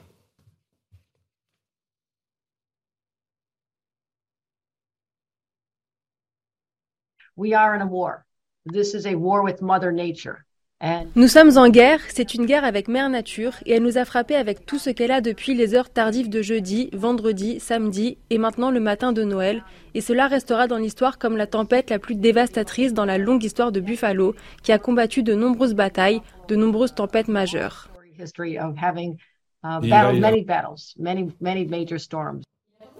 Et on termine ce tour d'actualité avec de nouvelles tensions entre les, deux Corées. La Corée du Sud accuse son voisin nord-coréen d'avoir fait voler plusieurs drones à la frontière. Elle l'a répliqué en tirant des coups de semonce pour les repousser. Un avertissement de Séoul qui a également déployer des avions de chasse et des hélicoptères de combat sud-coréens. Voilà pour le journal. Passe à présent au débat avec Jean Messia, Ludovic Toro, Philippe Guibert, Jonathan Sixou et Sandra Buisson. Sandra, on rappelle dans cette affaire de cet homme de 69 ans, William M., qui est, on le sait désormais, mis en examen, que la délibération, visiblement, est toujours en cours au tribunal de justice.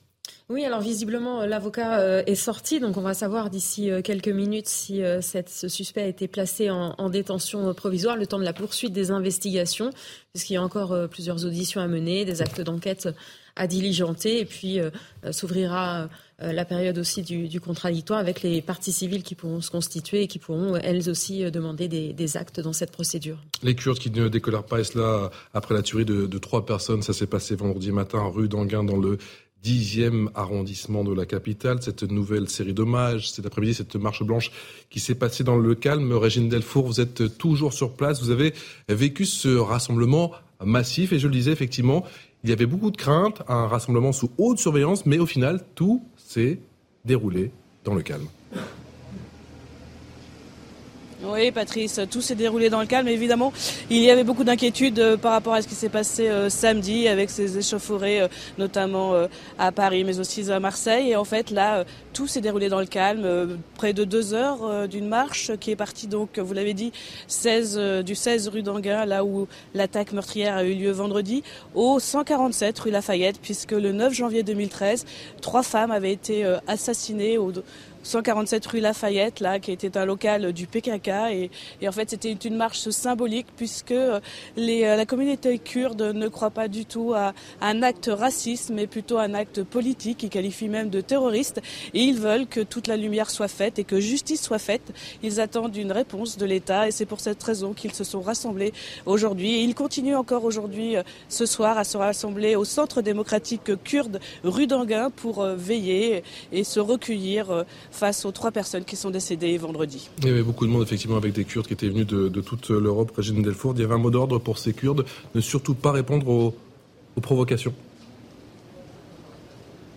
Oui, c'est cela. Euh, avant le départ de la marche, euh, il y a eu euh, un mot d'ordre. Hein, il y avait un service d'ordre très impressionnant, entre 300 et 400 personnes qui encadraient cette marche blanche. Et un mot d'ordre surtout, ne pas répondre aux provocations, comme il semblerait qu'il y ait eu des provocations samedi, place de la République, des drapeaux turcs ont été aperçus, provoquant donc la communauté kurde. Et là, il a été dit surtout de ne pas répondre, de marcher. Euh, silencieusement et le plus calmement possible jusqu'au 147 rue Lafayette pour bien montrer que pour eux ces euh, deux euh, drames sont assez liés. Merci beaucoup pour toutes ces précisions à Régine Delfour depuis le 10e arrondissement de la capitale. On, vient de, l'apprendre, Sandra Buisson du service police-justice de, de CNews. Le suspect est donc mis en examen, ça on disait, et il est placé en détention provisoire. Oui, c'est l'avocat qui l'a expliqué aux journalistes et à notre journaliste Dorine Jarnias qui était euh, sur place et qui a pu euh, entrevoir quelques minutes le suspect dans le box euh, avant l'audience devant le juge des libertés et de la détention, audience qui s'est tenue ensuite à huis clos. Elle décrit un homme calme, le regard perdu dans le vide, qui semblait ne pas tout à fait comprendre ce qui se déroulait là. Elle n'a pas pu assister au débat puisque c'était à huis clos et l'avocat est sorti et donc a donné le résultat de la délibération du juge des libertés et de la détention. Le temps du reste de l'enquête, cet homme sera en détention euh, provisoire. Est-ce qu'on sait si la préméditation est retenue? Alors la préméditation a été retenue par le parquet. On attend de savoir si la qualification est, confirmée. La qualification retenue par le parquet était celle d'assassinat et tentative d'assassinat, euh, notamment parce que, selon ses propres déclarations, il avait dit qu'il avait prévu de passer à l'acte déjà le vendredi matin à Saint-Denis euh, parce qu'il voulait s'en prendre, selon ses mots, à des étrangers. Euh, donc peu importe lesquels. Ensuite, il n'a pas pu passer à l'action là-bas parce qu'il a estimé qu'il n'y avait pas assez de, monde pour euh, perpétuer une tuerie. Il est ensuite revenu chez ses parents et est allé rue. L'arsenal avec lequel il a été interpellé, toutes les munitions qu'il avait en sa possession, montrent aussi qu'il y avait une préméditation. Et puis, il a aussi expliqué qu'il avait une sorte de chronologie dans la tête, c'est-à-dire qu'il voulait d'abord tuer le maximum puisqu'il voulait utiliser les dizaines de munitions et toutes les dizaines de munitions qu'il avait en sa possession et qu'ensuite il avait prévu de se euh, donner la mort. Pourquoi la garde à vue a été aussi longue finalement? Alors la garde à vue n'a pas été au-delà euh, des euh, heures possibles, c'est-à-dire que c'est 24 heures euh, prolongeables une fois. Ça a été un peu plus long parce qu'en fait cette garde à vue elle a été interrompue plusieurs heures dans la nuit de samedi à dimanche parce que cet homme, son état de santé ne permettait plus de l'entendre sous le régime de la garde à vue. à ce moment-là, il a été placé à l'infirmerie psychiatrique de la préfecture de police de Paris et son audition ensuite a repris, la garde à vue a repris le dimanche après-midi et elle s'est terminée ce matin en vue de son déferment et de sa présentation devant le magistrat. On va écouter le sentiment de maître Clément Pialou, qui est l'avocat du, tireur présumé. Eh bien, la décision a été rendue, je ne ferai pas de commentaires et je ne répondrai pas aux questions euh, à ce stade de l'enquête. Effectivement, c'est la décision qui a été prise par, euh, par le juge des libertés de la détention.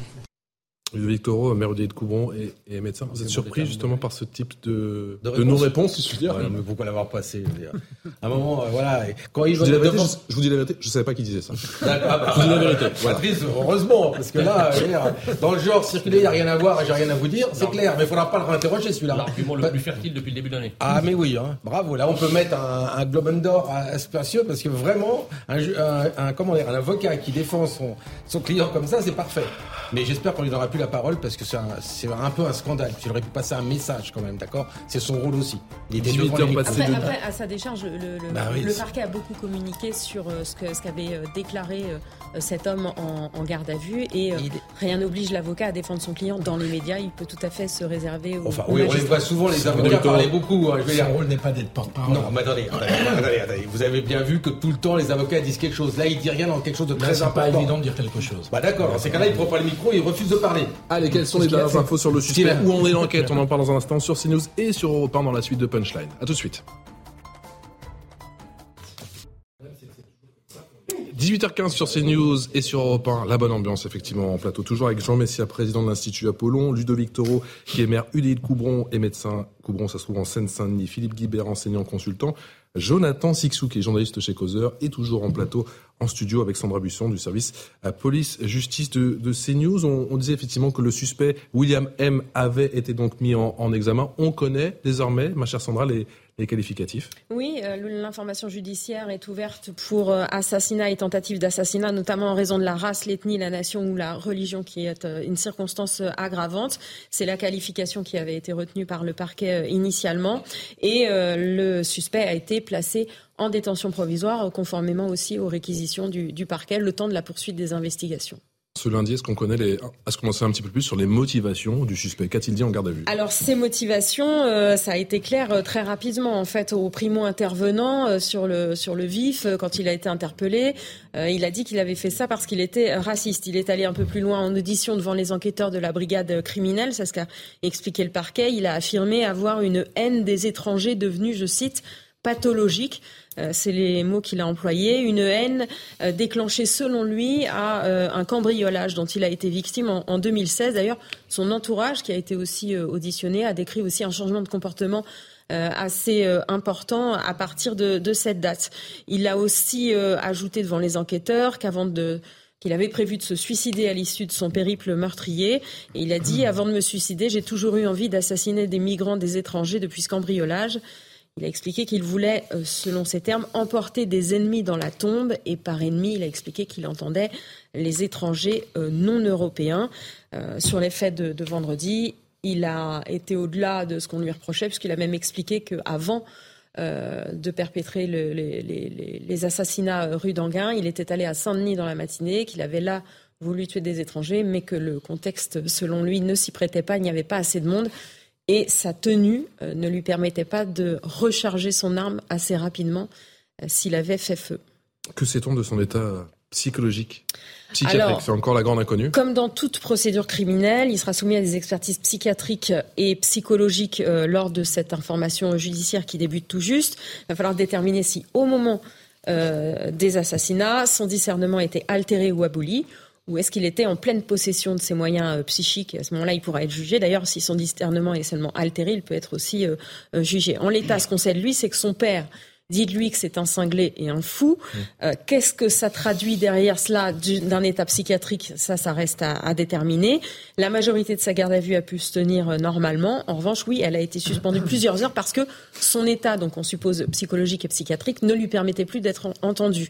On sait aussi qu'à sa sortie de détention provisoire, euh, dans l'information judiciaire sur l'attaque de migrants au sabre de décembre 2021, il avait été placé sous contrôle judiciaire et qu'une des obligations, c'était une obligation de soins euh, psychiatriques. Maintenant, qu'est-ce que cela recouvre? Est-ce que c'est une maladie psychiatrique? Est-ce que cette maladie psychiatrique engendre une alternation, une abolition du discernement? Ou est-ce que euh, c'est autre chose? Est-ce que c'est euh, ces pensées suicidaires qui lui ont valu cette obligation de soins psychiatriques? Tout ça, pour l'instant, nous n'avons pas les éléments pour le dire. Jean Messia, président de l'Institut Apollon, il y aura un avant et un après cette tuerie.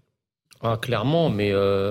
oui, c'est sûr, parce que comme on l'a dit tout à l'heure, c'est un point de bascule et effectivement, ce à quoi on était habitué jusqu'à présent, euh, ce sont des affrontements intercommunautaires, mais euh, je dirais sur différentes communautés qu'il y a sur notre sol qui tiennent des territoires. Donc on, a vu ces dernières semaines des affrontements entre les gens du voyage et les Maghrébins, plus anciennement entre les Tchétchènes et les, Maghrébins. C'est la première fois qu'effectivement, en tout cas des membres de ces communautés, pas toutes ces communautés, c'est la première fois, et on en parlait tout à l'heure avec euh, Philippe Guibert, c'est effectivement, je suis d'accord avec ça, c'est la première fois que nous avons le représentant, on va dire, de la, un, membre de la communauté nationale qui s'en prend à une minorité. Donc ça, c'est vraiment quelque chose de très important à ne pas prendre à la légère parce que euh, il y a des guerres civiles qui ont commencé comme ça, si vous voulez. Donc euh, moi je suis très inquiet et, ça interroge beaucoup, beaucoup de choses, beaucoup de politiques. Ça c'est la première chose. La deuxième chose sur le volet psychiatrique et psychologique qui vient d'être souligné, moi je crois, et comme beaucoup de Français, que euh, la psychiatrie judiciaire a été totalement décrédibilisée au moment de l'affaire Sarah Halimi.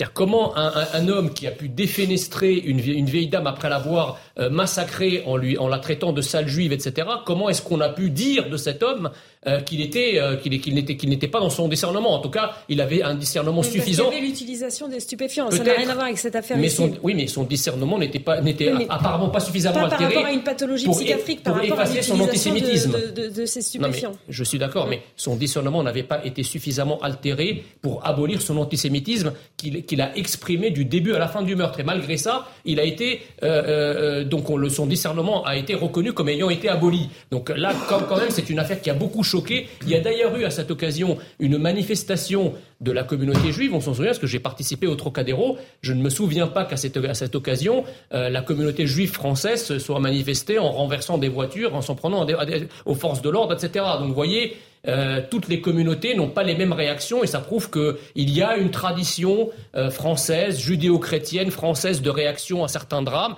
qui ne sont pas partagés. Je ne fais pas de jugement de valeur, mais qui n'est pas partagé euh, par toutes les cultures. Philippe Guibert, consultant enseignant, on a un point de bascule, il y aura un avant et un après cette tuerie. En tout cas, c'est un, c'est un événement tragique, une tuerie comme on n'en a pas connu, en tout cas dans la période récente, qui peut rappeler certaines tueries aux États-Unis commises par des suprémacistes.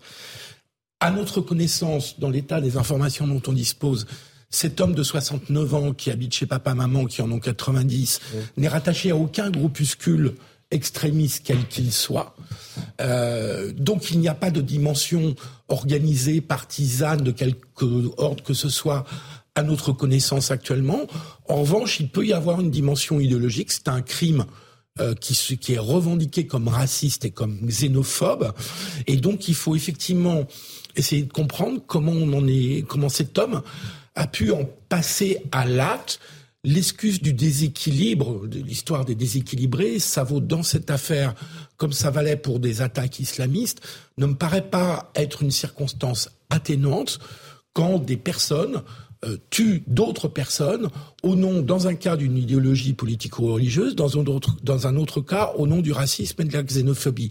Donc, le déséquilibre, laissons les psychiatres faire leur métier, mais ça n'empêche nullement une intention, et une intention ici qui est raciste. Le point de bascule, le, le stimulus, si je puis dire, concernant, en tout cas c'est ce qu'il dit effectivement, se mise en examen. C'est ce cambriolage en, 2016, Sandra Busson du service de justice de CNews euh, en, en 2016, et d'ailleurs, euh, euh, il a été condamné en correctionnel en, juin 2022 parce que à, cette occasion, il s'en était pris à, son agresseur.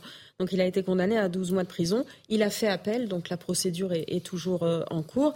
Effectivement, lui date sa bascule dans le racisme à cette date-là. Son entourage a vu aussi un changement de comportement euh, à cette date-là. On voit euh, qu'ensuite, en décembre 2021, il est suspecté de s'en être pris à des migrants qui étaient dans un camp à, Paris. Et là, l'enquête est toujours en cours, mais la qualification retenue, c'est violence avec arme, préméditation et caractère raciste. Euh, voilà. Donc il y a un parcours euh, où il semble effectivement euh, avoir cette haine des étrangers. Depuis quand Qu'est-ce qui y a poussé Ça reste à, vérifier. Benjamin Sissou. Tu l'as fait. Ah ça y est. Pardon. Je me trompe avec votre frère. Je, Jonathan Sissou. Il y a une chose que je voudrais que, que, je, je, voudrais souligner. c'est la nécessité sur cette affaire comme sur tant d'autres euh, euh, de, la, sérénité de la justice et surtout qu'on ait envie de comprendre, c'est normal, et qu'on ait envie d'aller d'aller voir euh, plus profondément ce qui se dit dans les secrets de, de l'instruction, etc. Pourquoi pas? Mais plus que jamais, il ne faut pas imposer un temps médiatique et un temps judiciaire. Et je pense que il faut que même dans notre acceptation du drame, il n'y ait pas une, une, volonté de, de, de, pousser à, la rapidité une nécessité qui est le temps long et qui est le temps de la justice. après que la justice soit trop lente. Et certains Kurdes vont vous dire que ça fait 10 ans qu'ils attendent pour ça, c'est autre chose. Ça, c'est autre chose. Et ça relève pour le coup et d'un secret défense qui mérite ou non d'être euh, soulevé. Mmh. Ça, ça, ça, là, c'est une autre affaire. Mmh. Et, effectivement, c'est un vrai sujet. Je ne le minore absolument pas. Et peut-être qu'à la faveur de, de ce drame, euh, ce, ce, dossier euh, vieux de 10 ans pourrait être euh, ouvert, ou du moins qu'on nous explique clairement pourquoi il ne l'est pas ouvert. Ce n'est pas un fait divers. Voilà comment Jean-Luc Mélenchon titre une note sur son blog paru aujourd'hui. Il demande au parquet antiterroriste de se saisir après la fusillade rue d'Anguin qui a fait trois morts. L'affaire, dit-il, de l'assassinat des Kurdes le 23 décembre, Ludovic Toro, n'est pas un fait divers, ce n'est pas sinon plus le problème de la seule communauté kurde, c'est un fait politique grave de sécurité, de sécurité intérieure et extérieure. Nous ne croyons pas que l'assassin se soit rendu par hasard au lieu et à l'heure d'une réunion des femmes kurdes pour préparer la commémoration de l'assassinat il y a dix ans de trois dirigeantes kurdes. Mais qui dit que c'est un fait divers, à part Jean-Luc Mélenchon? Personne n'a dit que c'était un fait divers. Moi, ce, que, je veux dire aujourd'hui, euh, c'est qu'il y a aussi un, fait juridique, comme j'ai dit antérieurement, c'est que cette personne n'a pas été jugée. Elle aurait été jugée, peut-être qu'elle n'aurait pas eu ces trois, ces trois crimes, tout simplement. Mais il faut qu'on en parle. Il faut que le ministre Dupont-Moretti nous dise pourquoi. On le sait tous pourquoi, d'accord? Mais à un moment, il y a une responsabilité de l'État de ne pas pouvoir appliquer la justice. Dire quoi ça veut dire très clairement que si on avait assez de juges alors qu'on a la moitié de la moyenne européenne, peut-être qu'on pourrait juger les gens. Là, on, est on, revient toujours à la même chose. Il n'y a pas assez de juges, il y a assez de policiers. Le problème, ça bloque sur la justice et la prison. Tant qu'on n'aura pas bloqué ça, ça ne collera pas. Buisson, on rappelle que la justice n'a pas fait d'erreur au final. Alors, le, concernant cette année la, de la détention justice s'est bornée à respecter les textes réglementaires qui voulaient que pour le euh, l'infraction qui était en cause, donc euh, violence avec arme, préméditation et caractère raciste, la détention provisoire ne pouvait pas excéder un an. En revanche, si elle n'a pas fait d'erreur, elle a peut-être effectivement manqué de moyens pour que cette enquête et ces investigations eh bien, se terminent dans euh, la limite du délai de détention provisoire qui lui est fixé par le cadre légal. Je, crois comprendre qu'en fait on ne pouvait pas le maintenir, enfin on ne pouvait pas prévoir un, jugement d'assises justement parce que les assises sont débordées et que du coup on a correctionnalisé cette affaire. Or, dans le cadre de la correctionnelle, effectivement, euh, la détention provisoire ne peut pas excéder un an. Donc c'est pour ça que l'année étant révolue, il a été libéré. Philippe Guibert, enseignant. Juste euh, pour revenir aux propos de Jean-Luc Mélenchon, qui clairement, en fait, adopte la ligne euh, d'une partie du mouvement militant kurde. Il l'a adopté très rapidement, hein, dès vendredi. Hein. exactement, en pointant très clairement et très explicitement la Turquie. Euh, alors ça revient pour une part à la vieille camaraderie qui existe entre les mouvements kurdes et la gauche en France. Euh, il y a toujours eu des liens euh, avec ces mouvements qui eux-mêmes sont souvent des mouvements de gauche, voire d'extrême gauche. Euh, mais je trouve qu'ils s'avancent beaucoup euh, sans avoir vraiment d'éléments. C'est vrai qu'on peut se poser des questions et qu'il faut toujours rester d'une grande prudence. Mmh, mmh, mmh. Euh, néanmoins, je trouve qu'il s'avance quand même euh, très vite dans une enquête qui, à ce stade, compte tenu des informations dont on dispose, ne permet pas de mettre en cause pour l'instant une intervention extérieure, une manipulation des services turcs. On a affaire, comme on le disait tout à l'heure, à un individu qui a agi, semble-t-il, de son propre fait, sans lien avec une organisation et au nom de motifs qui sont racistes. En plus, il y a la proximité, si j'ai bien compris, entre son domicile, et ce centre culturel kurde qui se trouve rue d'Anguin. Les Kurdes qui ne décolèrent pas après la, la tuerie, effectivement, de, de, trois de leurs ressortissants vendredi matin rue d'Anguin à Paris. Cette euh, nouvelle série d'hommages, vous le découvrez effectivement pour les téléspectateurs de CNews et d'Europe 1.fr, cette marche blanche qui était placé sous haute surveillance en Arbusson, mais qui au final s'est placé dans le calme. Au final, le dispositif de sécurité était, très conséquent. Oui, et puis euh, là, on était sur une marche blanche. C'est pas du tout le, cadre de la manifestation euh, qui s'est déroulée euh, ce week-end. C'est pas forcément les, mêmes personnes. Encore une fois, c'est pas parce qu'une manifestation dégénère que la suivante le sera. Oui, le dispositif était conséquent, mais euh, Mais l'inquiétude était palpable, effectivement, parce que vendredi, il y avait eu ces, heures avec la police, juste après la prise de parole, et c'était, vous l'avez vécu en direct sur CNews et sur Europe 1, de Gérald Darmanin. Et puis, bien sûr, samedi, euh, bis repetita, si je puis dire, euh, notamment à Paris. Il y a eu à Paris, à Marseille, à Paris, devant le cirque d'hiver, effectivement, pour les téléspectateurs de CNews et d'Europe 1.fr, vous découvrez ces images, avec là aussi un, un week-end, d'après vous, Jean Messia, qui peut laisser des traces? Bah oui, vous savez, euh, le, problème, c'est que quand vous avez un sentiment qui frappe une, une, communauté, euh, un sentiment d'injustice, un sentiment qu'elle n'est pas suffisamment protégée, voire qu'il peut y avoir une forme d'accointance avec ou d'intelligence avec une puissance étrangère, finalement, les, les, les choses qui, se, qui, sont les moins faciles à combattre, ce sont les choses irrationnelles qui relèvent d'une forme euh, de paranoïa, mais qui, qui, est encore une fois nourri par un vrai contexte. Je veux dire, euh, il faut comprendre que les Kurdes, c'est quand même un peuple martyr. Euh, c'est un peuple martyr dont on se souvient, par exemple, qu'ils avaient été gazés, le Kurdistan irakien, par, par Saddam Hussein en 88, le, village de Halabja, qui avait fait plusieurs milliers de morts, 5000 je crois, femmes et enfants, euh, sans compter bon, les exactions commises par le régime syrien, également par l'Iran euh, qui les maintient dans une forme de corset politique. Euh, donc tout ça fait, et la Turquie, alors n'en parlons pas, donc tout ça fait que le, ces Kurdes qui sont éclatés entre plusieurs États et très souvent persona non grata dans les États où ils sont, euh, c'est un peuple qui est à fleur de peau. Et donc lorsqu'ils trouvent refuge à l'étranger, évidemment, bah, quand ils sont attaqués comme ça, c'est très difficile à éradiquer un sentiment d'injustice et une douleur profonde qui vient d'ailleurs que de ce simple attentat. 18h30 sur CNews et sur Europe 1, c'est l'heure du rappel des titres avec Alexis Vallée.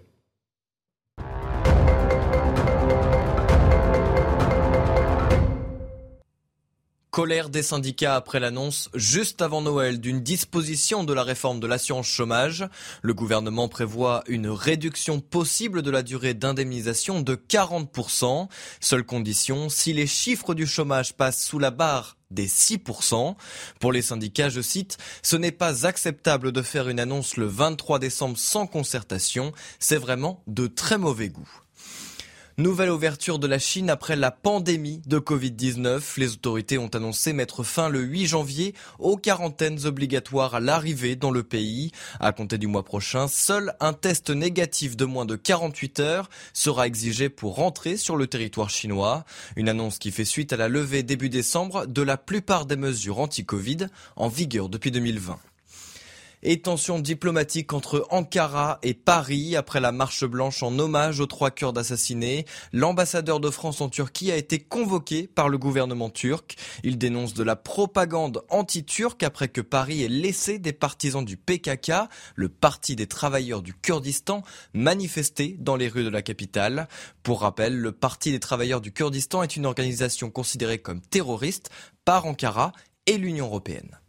Merci Alexis Vallet, un grand merci aussi à, vous, ma chère Sandra Busson du service police-justice de, CNews. On parlera de débrayage dans un instant, Ludovic Toro, docteur. Oui, oui, oui, oui, avec plaisir. Ça débraye. Vous débrayez pas, vous? Non, je débraye pas. Non. Il est en boîte automatique, c'est pour ça. Et les médecins généralistes qui sont en, grève, la deuxième fois en un mois, on en parle dans un instant. il n'y en a aucun qui est en grève. Dans Punchline, mon Dieu, qui sont dissipés. Dans Punchline, sur CNews et sur Europe 1. A tout de suite. 18h passées de 35 minutes sur euh, CNews et sur Europa. Un grand merci, merci encore de nous être aussi fidèles. La dernière partie de Punchline, toujours avec Jean Messia, président de l'Institut Apollon, Ludovic Toro, maire UDI de Coubron en Seine-Saint-Denis et médecin, Philippe Guibert, enseignant consultant, et Jonathan Sixou, qui est journaliste chez Causeur. L'air est plus que jamais au débrayage. Les médecins généralistes sont appelés à fermer leur cabinet, et cela pendant une semaine. C'est la deuxième fois qu'ils font grève en l'espace d'un mois. Ils réclament notamment le doublement du tarif de la consultation de base. C'est un mouvement inédit. Le débat, c'est juste après les éléments avec Maxime Lavandier. Plusieurs cabinets médicaux fermés, c'est la situation à laquelle il va falloir se préparer. Comme les 1er et 2 décembre dernier, les médecins généralistes seront en grève, et ce durant une semaine pour certains, comme l'explique Jérôme Marty, médecin généraliste. On refuse d'être complice du sabotage de la médecine de France. Chaque fois que l'on accepte d'exercer dans les conditions dans lesquelles on exerce, en quelque sorte, on est complice de cela. Euh, nous sommes les, conséquences et l'aboutissement, au fond, de 30 ans d'erreurs politiques, d'erreurs de politique sanitaire, et on n'en peut plus. Quoi. Pour rendre plus attractif la profession, les médecins généralistes réclament une revalorisation du tarif de la consultation, passant de 25 à 50 euros. Cette somme leur permettrait de salarier des secrétaires et assistants il demande également la suppression d'actes administratifs comme la réduction d'arrêts de travail ou de certificats médicaux, une rémunération des rendez-vous non honorés et enfin le transfert des compétences à d'autres professions médicales sous couvert de protocole. Pour Jérôme Marty, il y a un manque de considération de leur profession. Il est temps de miser sur cette médecine au moment où tous les politiques vous parlent de virage ambulatoire, c'est-à-dire de diminution des temps d'hospitalisation. Mais il faut que cette médecine libérale soit prête, il faut qu'elle soit financée, il faut qu'elle soit considérée, il faut qu'elle soit reconnue, toute chose qu'elle n'est pas aujourd'hui. Si leurs demandes ne sont pas prises en compte par le gouvernement, les syndicats de médecins libéraux promettent une continuité du mouvement sur plusieurs mois. Docteur Ludovic Toro, c'est parti pour se durcir. Mais non. Pourquoi mais non? Mais non. Mais non, il n'y a que 17% de personnes syndiquées et les médecins font leur travail pour sauver des gens, d'accord? Donc vous verrez, la participation sera très faible. Maintenant, le mouvement, c'est symbolique, je veux dire. Mais on parle de la médecine de ville, mais c'est la médecine en général. Je veux dire, tout est lié. assez suivi, si je me souviens bien, il y a trois semaines. Mais non, je me souviens que dans le cortège, il y avait beaucoup de jeunes. Hein. Oui, mais oui, il y a beaucoup de jeunes parce qu'il y a beaucoup de jeunes qui vont s'installer différemment. Il va 75% veulent être salariés. Donc c'est une médecine libérale totalement différente du passé qu'on savait depuis très longtemps et personne n'a bougé par rapport à ça. Ces jeunes, en fait, ils veulent, comme à l'hôpital, faire 35 heures et être salariés. Donc c'est la fin de la médecine libérale d'ancienne. Il faut revoir complètement la chose, mais personne n'a bougé. Aujourd'hui, on va accuser les médecins, on va, accuser les soignants, ce que vous voulez, mais c'est les ministères qui n'ont jamais bougé et qui, depuis 30 ans, ils ont fait à qu'on arrive là aujourd'hui. Donc, excusez-moi, non. En plus, 50% des médecins, parce que c'est la médecine libérale, ont pris leurs vacances là, entre Noël et Nouvel An, donc sachez que ça va pas influencer. Mais quand j'entends, mais quand j'entends le, le ministre qui nous dit, allez, les généralistes, allez-y, attendez, attendez, euh, vous êtes, vous êtes médecin, euh, cher ministre de la Santé, c'est pas comme ça qu'on voit les choses, d'accord? Ça fait 30 ans. Bonsoir, Jérôme Merci de nous rejoindre. On vient de vous entendre effectivement dans, dans ce sujet. Jérôme Marty, médecin généraliste, président de l'Union française pour une médecine libre. Vous répondez quoi au docteur Taureau? Bah, qu'il faut qu'il change de lunettes, sans doute parce qu'il doit avoir des lunettes des années 90. Le problème, c'est que euh, les politiques ont misé totalement à côté de la cible depuis des années. Depuis des années, ils nous ont dit la médecine libérale, ça n'intéresse pas les jeunes. Or, voilà un mouvement qui vient du terrain, qui est monté par des jeunes femmes médecins et qui précisément se fait sur la défense de la médecine libérale. Et ce mouvement entraîne avec lui des milliers et des milliers et des milliers de médecins.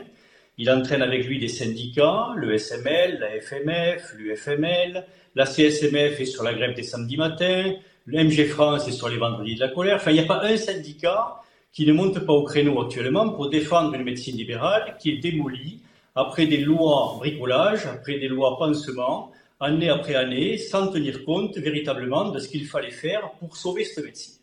Et aujourd'hui, on est dans un effondrement qui est patent, avec une médecine libérale qui est au sol et qui impacte très fortement l'hôpital public, précisément parce qu'elle est au sol.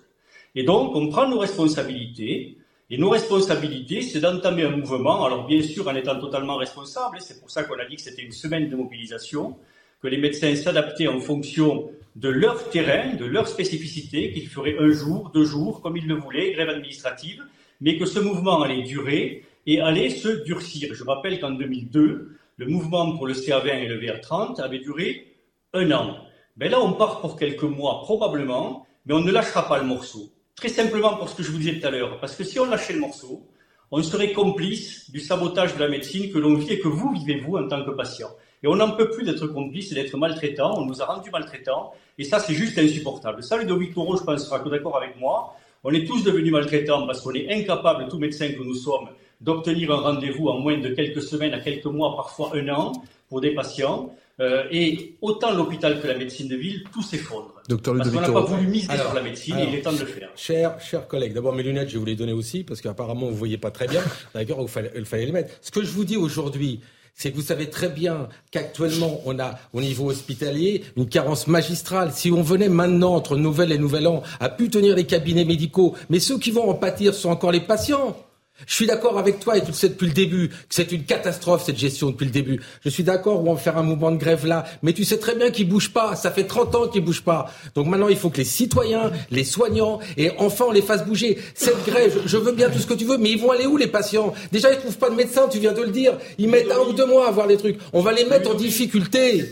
Ludovic, on est, tous, on est tous un exercice. On vit ça tous les jours. Il n'y a pas de bon moment pour faire grève. Il n'y a pas de bon moment pour un arrêt d'activité. Jamais, jamais. C'est pour ça que, encore une fois, on prend nos responsabilités, on adapte ça, on met la pression sur le responsable politique. On lui dit ce mouvement est en train de grossir et il ne fera que grossir. Moi, je peux t'en faire la promesse. Je vais voir que tu te trompes si tu penses qu'il ne réussira pas. Il va grandir ce mouvement parce qu'il est né comme ça et qu'il est parti pour ça. Et que surtout, nous n'avons pas d'autre solution. Parce que tous les jours, nous vivons cet effondrement. Moi, en tant que président de syndicat, ma vie, c'est tous les, toutes les semaines de recevoir des coups de téléphone de médecins qui sont épuisés, qui n'en peuvent plus, qui sont à deux doigts de faire une connerie, il faut le dire. Et si on ne sauve pas ces gens, si on ne sauve pas ces gens en revalorisant de façon très substantielle la médecine libérale, on n'y arrivera pas. Alors juste, j'en termine Ludovic, il est évident que on ne demande pas un doublement de la consultation là, maintenant, tout de suite. Par contre, ce qu'on demande aux politiques, c'est de s'engager, de nous mettre un point sur l'horizon et de nous dire, voilà, on va rejoindre la moyenne européenne en deux ans, trois ans, quatre ans, cinq ans, mais qu'ils prennent ses responsabilités. Nous appelons bien sûr à la fois la responsabilité de nos concitoyens, voilà ce que dit euh, la ministre Firmin Lebaudot, ministre délégué auprès du ministre de la Santé, mais peut-être aussi à la responsabilité des médecins pour ne pas encore engorger les urgences. De Victor, vous me dites que non, non, mais je, je veux plus les entendre. Eh, je veux plus les entendre les ministres là. Je veux plus les entendre. Jérôme, il a complètement raison. Ce que, tu dis, c'est vrai, mais il faut faire un, débat avec aussi le, public, c'est-à-dire les hôpitaux, toute la médecine ensemble. On fait bien comprendre à ces ministres qu'ils arrêtent de nous bassiner en disant c'est la faute des médecins, la faute des autres. C'est leur faute. C'est les gouvernants qui ont mis dans cette situation et qu'ils arrêtent à inculper, à dire les médecins, c'est pas des gentils. Les... Je suis désolé, Madame la Ministre, allez faire des gardes, d'accord, mais ne me prenez pas la tête et ne nous dites pas que c'est nous les médecins les coupables, d'accord Ça serait un peu de se dédouaner d'une culpabilité qui est la vôtre depuis 30 ans. Docteur Marty sur les propos de la ministre. Mais c'est insupportable. Ludovic a raison. Si tu veux, on ne va pas avoir des gens qui nous font la leçon, qui nous demandent d'être responsables. Responsables, nous le sommes chaque jour, chaque heure, chaque minute. Quand nous nous couchons le soir, nous ne pouvons plus supporter d'avoir laissé X patients sur le bord de la route. Hmm. Parce que c'est comme ça, parce qu'on a plein de patients qui veulent nous voir, et que même en travaillant 55 heures par semaine sans compter les gardes, on n'arrive pas à tous les voir. Et ça, c'est la conséquence de leur politique. Madame Firmin Lebaudot se targue d'avoir une longue carrière politique. Elle me l'a dit. Ben, si elle a une longue carrière politique, elle porte en partie la responsabilité de ce qui se passe aujourd'hui. Parce que dans les gouvernements précédents, qu'ils soient républicains ou qu'ils soient socialistes, ils ont voté des lois qui ont mis à bas la médecine libérale comme l'hôpital. La médecine libérale et l'hôpital ont été poignardés et il y a des empreintes sur le manche. Philippe Guibert, est-ce que l'exécutif, Philippe Guibert, vous êtes consultant et, enseignant, est-ce que l'exécutif, sur ce dossier euh, des médecins généralistes, est dos au mur? Bah oui, mais il est comme sur plein de métiers de vocation. C'est ça qui me frappe. Bah, déterminé quand même. Hein. Vous êtes bien meilleur connaisseur du métier que, que moi. Mais enfin, je suis aussi patiente parfois. Et, et, je suis quand même très frappé de cette crise dans la médecine de ville. On a connu une crise des enseignants, on a une crise chez les magistrats, quand c'est pas chez les policiers. Bref, on a l'impression que toute l'armature, sans parler de l'hôpital évidemment, on a l'impression que tout ce qui fait l'armature d'une société, tout ce qui fait qu'on se sent euh, euh, membre actif et, relativement sécurisé d'un pays, est en crise. Et donc l'exécutif, bah oui, il est dos au mur, mais ce qui est très frappant, c'est que sur les médecins, comme sur l'hôpital, comme sur d'autres sujets, l'exécutif n'avance pas de piste de réforme, alors qu'il me semble, c'est mon modeste avis, que ça devrait être sa priorité de répondre à ces crises dans les domaines fondamentaux d'un pays, d'une société, dans les services publics. Là, c'est une profession libérale, mais dans les grands services qui sont fondamentaux pour un pays. Or, on a l'impression qu'il est immobile. Je ne veux pas être polémique, mais est-ce que la réforme des retraites est aussi urgente que ça? Est-ce qu'il n'y avait pas urgence à s'occuper de rétablir un système de santé qui tienne la route. Est-ce qu'il n'y a pas urgence à rétablir une école qui tienne la route? Est-ce qu'il n'y a pas urgence à rétablir un système régalien de justice-police qui tienne la route? Je pose cette question. Journaliste chez Causeur, deuxième grève en un mois. Avec, on a quand même le sentiment que ce mouvement se durcit avec euh, ces médecins qui appellent cette fois-ci à fermer pendant, pendant une semaine ce mouvement se, durcit. Euh, je pense que les citoyens peuvent comprendre, s'ils acceptent de, voir euh, le monde tel qu'il est, qu'il y a une, une, grogne euh, qui, qui, est légitime. quand on voit les revendications, en plus, tellement euh, éloigné d'autres revendications euh, dans d'autres professions. Euh, la hausse tarifaire qu'ils exigent semble dérisoire, par exemple. on voit aussi quoi Qu'ils sont confrontés à des changements de société que l'on voit dans d'autres domaines. Par exemple, ils demandent l'indemnisation des rendez-vous non honorés. Ça veut dire des gens qui réservent un, un créneau et qui ne viennent pas. Vous avez exactement la même chose dans la restauration, par exemple, des restaurants qui ne peuvent plus. Je ne mélange pas les deux, mais je vous montre des traits de société qui se dessinent finalement au fur et à mesure. Pareil pour les revendications des jeunes générations. Elles ont la vocation, tant mieux, euh, mais 35 heures par semaine, c'est étrange tout de même d'avoir affaire à ce type de, de, de, de ce type de, changement de, mentalité. Ensuite, et je conclus sur ça, on voit que de toute façon, il y a une pression anormale qui s'exerce sur les professions euh, médicales euh, en général, qui est intolérable euh, dans un, pays a priori aussi élevé que le nôtre.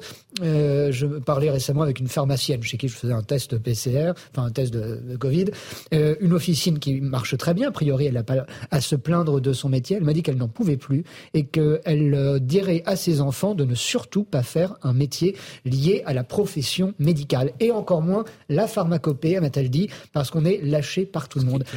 C'est effrayant d'entendre ça, un pays développé qui, qui, qui, arrive à briser des, des, vocations pareilles, parce que c'est un beau métier, quel que soit le métier, que ce soit la pharma, que ce soit la médecine, etc. C'est assez tragique, je trouve. Docteur Marty. Oui, euh, d'une part, pour, sur le précédent interlocuteur, j'ai vu ses paroles. Effectivement, l'urgence, très franchement, elle n'est pas, elle pas euh, à la réforme des retraites. L'urgence, elle est au système sanitaire.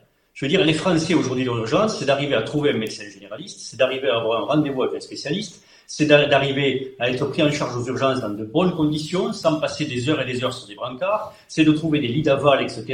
C'est d'avoir des pharmacies, il y a 15 000 pharmacies qui ont fermé, euh, il n'y a pas un secteur du système sanitaire qui n'est pas profondément malade. Donc il y a une vraie urgence là, là, maintenant, il faut la prendre maintenant, et c'est pour ça qu'on ne lâchera pas ce mouvement, parce que c'est de notre responsabilité que de faire cette prévention-là, et de dire attention, 2023 sera l'année qui verra notre médecine de France se relever, ou qui la verra aller au sol. C'est maintenant que ça se décide.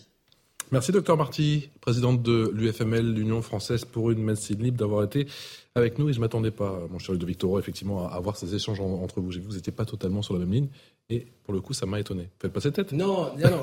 je, Jérôme, non, mais je vais répondre. Jérôme Marty, je le connais depuis longtemps, on a le même combat. Je, dis juste aujourd'hui euh, que les patients qui risquent d'être malades ne pourront pas trouver de médecin ni, ni des urgences. C'est ça que je dis. Son combat, il est juste. 2023 va être une catastrophe sanitaire. Mmh. On même le ministre de la Santé nous a dit que les hôpitaux sont en situation catastrophique. Mmh. Et il n'y a jamais eu de restructuration. Jamais de plus l'hôpital euh, public tombera et plus la médecine de ville tombera. Tout ça, c'est lié. Mais ça ne bouge pas.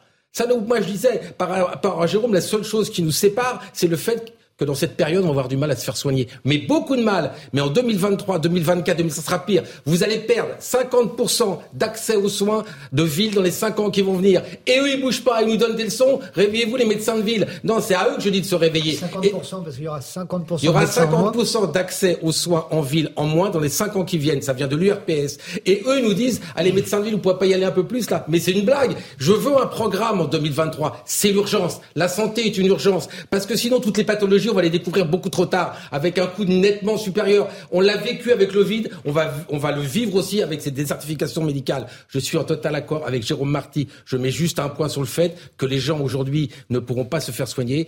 Et qu'est-ce qu'on va faire? Et ça, c'est ça la problématique. Et l'État joue de ça. Ils vont nous dire bientôt, les médecins, vous êtes des coupables parce que vous ne soignez pas. Je les vois arriver gros comme une baraque, ils ont déjà commencé. Allez, on en vient bien sûr la minute de punchline, toujours avec, vous l'entendez, Ludovic Toro, Jean Messia, Philippe Guibert et Jonathan euh, Sixou. Nous, membres de la France Insoumise et de la NUP, se demandons l'exclusion d'Adrien Quatennens. C'est dans, le quotidien Le Monde, condamné euh, pour violence contre son ancienne compagne. Le député du Nord ne peut rester au sein d'un mouvement affirmant être féministe, déclare dans une tribune au Monde plus de 1000 militantes et militants de la France Insoumise ou de la NUPS. Adrien Quatennens, Jean Messia, peut-il tenir? Bah, Est-ce que, est -ce que ce qu'ils disent est juste dans l'absolu? Non. Est-ce que c'est juste en relatif par rapport à toutes les règles et tous les principes et, toute la moralité euh, qu'avait euh, instauré la France insoumise pour ce genre euh, de violence? La réponse est oui. Donc là, pour une fois, la NUPS et le PS sont en cohérence avec ce qu'ils ont recommandé. Philippe Guibert. Il peut tenir ou pas sous cette pression C'est une crise qui est en train de naître depuis plusieurs mois à la FI. Euh, on a encore franchi un cap là, hein, avec cette tribune. Hein. Oui, bien clairement. Euh, L'affaire Quatennens a été un révélateur, mais la nomination de la direction euh, de la France insoumise sans consultation de la base, comme dans la plupart des partis politiques démocratiques, a aussi beaucoup choqué. Et tout ça fait un cocktail qui devient dangereux pour la France insoumise et Jean-Luc Mélenchon. Jonathan Sixou, oui, il peut tenir ou pas Pardon Il peut tenir ou pas, Adrien Quatennens Tout dépend de, des, prochaines semaines. On voit que la pression monte semaine après semaine. On a l'impression aussi qu'à travers lui, euh, c'est euh, Jean-Luc Mélenchon qu'on a envie euh, de faire dégager d'une façon définitive du mouvement, qui il a tendance à, à, prendre un peu trop ses aides. oui, je sais que c'est le, slogan, mm. mais Sinon, après, pour ce qui est de la méthode, cette, euh, c'est pas, c'est pas nouveau. Si vous voulez que ces ces partis euh, réclament des, des, des scalps comme ça euh, par euh, tribune et euh, réclament des. Je parle là tradition. évidemment sous fa- de façon imagée, mais euh, réclamer la, la fin de quelqu'un, l'interdiction de quelqu'un, etc. Ce sont de, de, de bonnes vieilles méthodes euh, que l'on connaît bien. Voilà ce que disent les militants et les militantes dans cette tribune de Victo. Silence, consternation, puis explosion de colère chez une grande partie des militantes et militants insoumis. Ce n'est pas seulement une vague de dégoût que nous avons ressentie après les déclarations officielles du mouvement, c'est un véritable tsunami. Bah oui, donc on se rend compte que ce parti, il y a un grand chef qui décide tout. Et les autres, sauf que là, c'est arrivé à un niveau où enfin il bouge. Il dit ça rentre pas avec ce qu'on a. Mais c'est le grand chef qui a choisi. Donc je pense que le grand chef va vite réfléchir parce que sinon il risque d'être poussé euh, par la porte très rapidement, voire par la fenêtre. Parce que c'est des valeurs que défendaient globalement et les filles. Et vous voyez bien que ça part de la base. Ça part de la base. Donc s'il ne veut pas perdre sa base, je pense que M. Mélenchon va peut-être arrêter de le protéger. Les insoumis sont les premiers à critiquer la démocratie. Est-ce qu'ils doivent euh, balayer devant leur porte ou pas? Philippe Guibert, Ah oui, mais c'est ça qu'il y a aussi derrière cette, euh, cette tribune, c'est la mise en cause de la pratique de Jean-Luc Mélenchon qui est très peu démocratique. Ce que beaucoup de gens savent, depuis, qui ont participé à la France Insoumise et qui en sont partis, euh, ils savent que tout se décide dans un cercle assez étroit, qui formait l'ossature euh, très personnelle autour de Jean-Luc Mélenchon, du, du, du, du vieux parti de gauche. Mais, mais LFI ne fonctionne pas de façon démocratique. Et donc Katnins, Évidemment, affaire qui a été extrêmement mal gérée par euh, par LFI, euh, avec des, des des des défenses qui ont été parfois maladroites, euh, alors que c'est quand même un engagement euh, effectivement en cohérence avec ce qu'ils disent. L'engagement féministe est quand même un engagement euh, important de ces partis de gauche, pas simplement de LFI. Donc là, Jean-Luc Mélenchon se retrouve au, au carrefour de toutes les contradictions. Depuis le début, il est en porte-à-faux avec euh, la- les militants, la majorité des militants LFI de toute façon, puisque Sur depuis- ce sujet. sur ce point précis de, de l'affaire Katnins, bien sûr, puisque depuis le début, il prend la, la, la, la- la défense euh, de, de, de son poulain. Euh, c'est un, un trait même affectif qui peut être assez Oui, touchant oui. en politique d'avoir cette qui peut euh, et qui peut se comprendre, mais on voit bien qu'il est en, en totale euh, opposition avec la jeunesse, les femmes et les jeunes qui constituent euh, la majorité euh, du parti. Et les cadres, eux, ils en ont marre de, de, de, de, de, de lui. Donc euh, c'est aussi l'occasion d'en finir. Jean, Jean Oui. Messia, président de l'Institut Apollon. Il nous reste une petite minute. Je crois que vous êtes perturbé par ce qui se, se passe en Vendée. Oui, je, je trouve Ça fait deux heures que vous me demandez, je Je- non, mais parce que je trouve ça scandaleux, si vous Alors, voulez, cette, euh, cette hargne pseudo-laïcard de, de, de, de, d'un groupe de, de- qui sont de- des, gens de gauche, hein, sur la c'est- nativi- sur la nativité, nativité. euh, voilà, des gens qui ne parlent jamais quand il s'agit d'agressions identitaires, alter-identitaires, on ne les entend pas. Alors, je, bon, c'est des gens, euh, je pense, à force de défranciser la France, euh, ils- voilà, ils en viennent, ils en viennent à vouloir remplacer le joyeuse fête de Noël, peut-être un jour par joyeuse fête à Nawal. Philippe Guibert. Philippe Guibert, enseignant. J'ai j'ai pas bien compris de quoi il s'agissait, mais s'il s'agit des crèves dans les mairies. Non, non, non, c'est des affiches. des euh, affiches de la c'est le, le, con- le- le conseil départemental a, mis des, voilà, de Vendée a mis des affiches sur les abribus représentant la nativité, quoi. C'est-à-dire, euh, Et ça fait polémique. Moi, je pense que les collectivités locales, de manière générale, et quelle que soit la religion, doivent se tenir éloignées de la chose religieuse. Je suis dé- désolé Oui, d'être mais un affreux laïcard. Mais vous avez- non, mais vous avez raison. Mais je veux dire, on, les entend pas quand c'est quand même un parti qui Ah, a il des. Mais attendez, c'est un parti qui a des élus voilés. C'est un parti dont les syndicats étudiants a une présidente voilée. C'est un parti qui soutient le, burkini dans les piscines. Vous comprenez? Ça, on les entend jamais. Parce qu'il il faut que les Français comprennent que ceux qui s'attaquent à ces symboles. C'est pas des c'est pas des organisations Oui, musulmanes, c'est pas des organisations d'autres religions. Ce sont des gens de l'intérieur. Allez-y, Philippe. sont là pour faire respecter l'esprit de la laïcité. Rapidement. Et donc, ils doivent le faire dans tous les On domaines. ne m'enlèvera Docteur Taureau. pas l'histoire de France. Ça, c'est une chose certaine. Maintenant, les élus, je peux vous dire, ils font plein de choses pour toutes les religions, pour le vivre ensemble. Donc voilà, moi, ça me dérange pas, cette crèche. Moi, j'ai 63, bien 64 ans, j'ai toujours vu une Oh, crèche. faites pas. Merci, c'est gentil. Mais néanmoins, voilà, c'était un côté un peu festif. On va enlever aussi le nom de. Noël. C'est plus la fête de Noël, on va l'appeler comment alors Merci à tous les Bah, quatre. Merci à tous les quatre. C'est donc la fin de Punchline sur CNews et sur Europe 1. La suite des programmes sur Europe 1 avec euh, eh bien Europe Soir avec Yuan Tritz et sur CNews face à l'info avec Barbara Klein. Vous passez une excellente soirée en notre compagnie. Merci.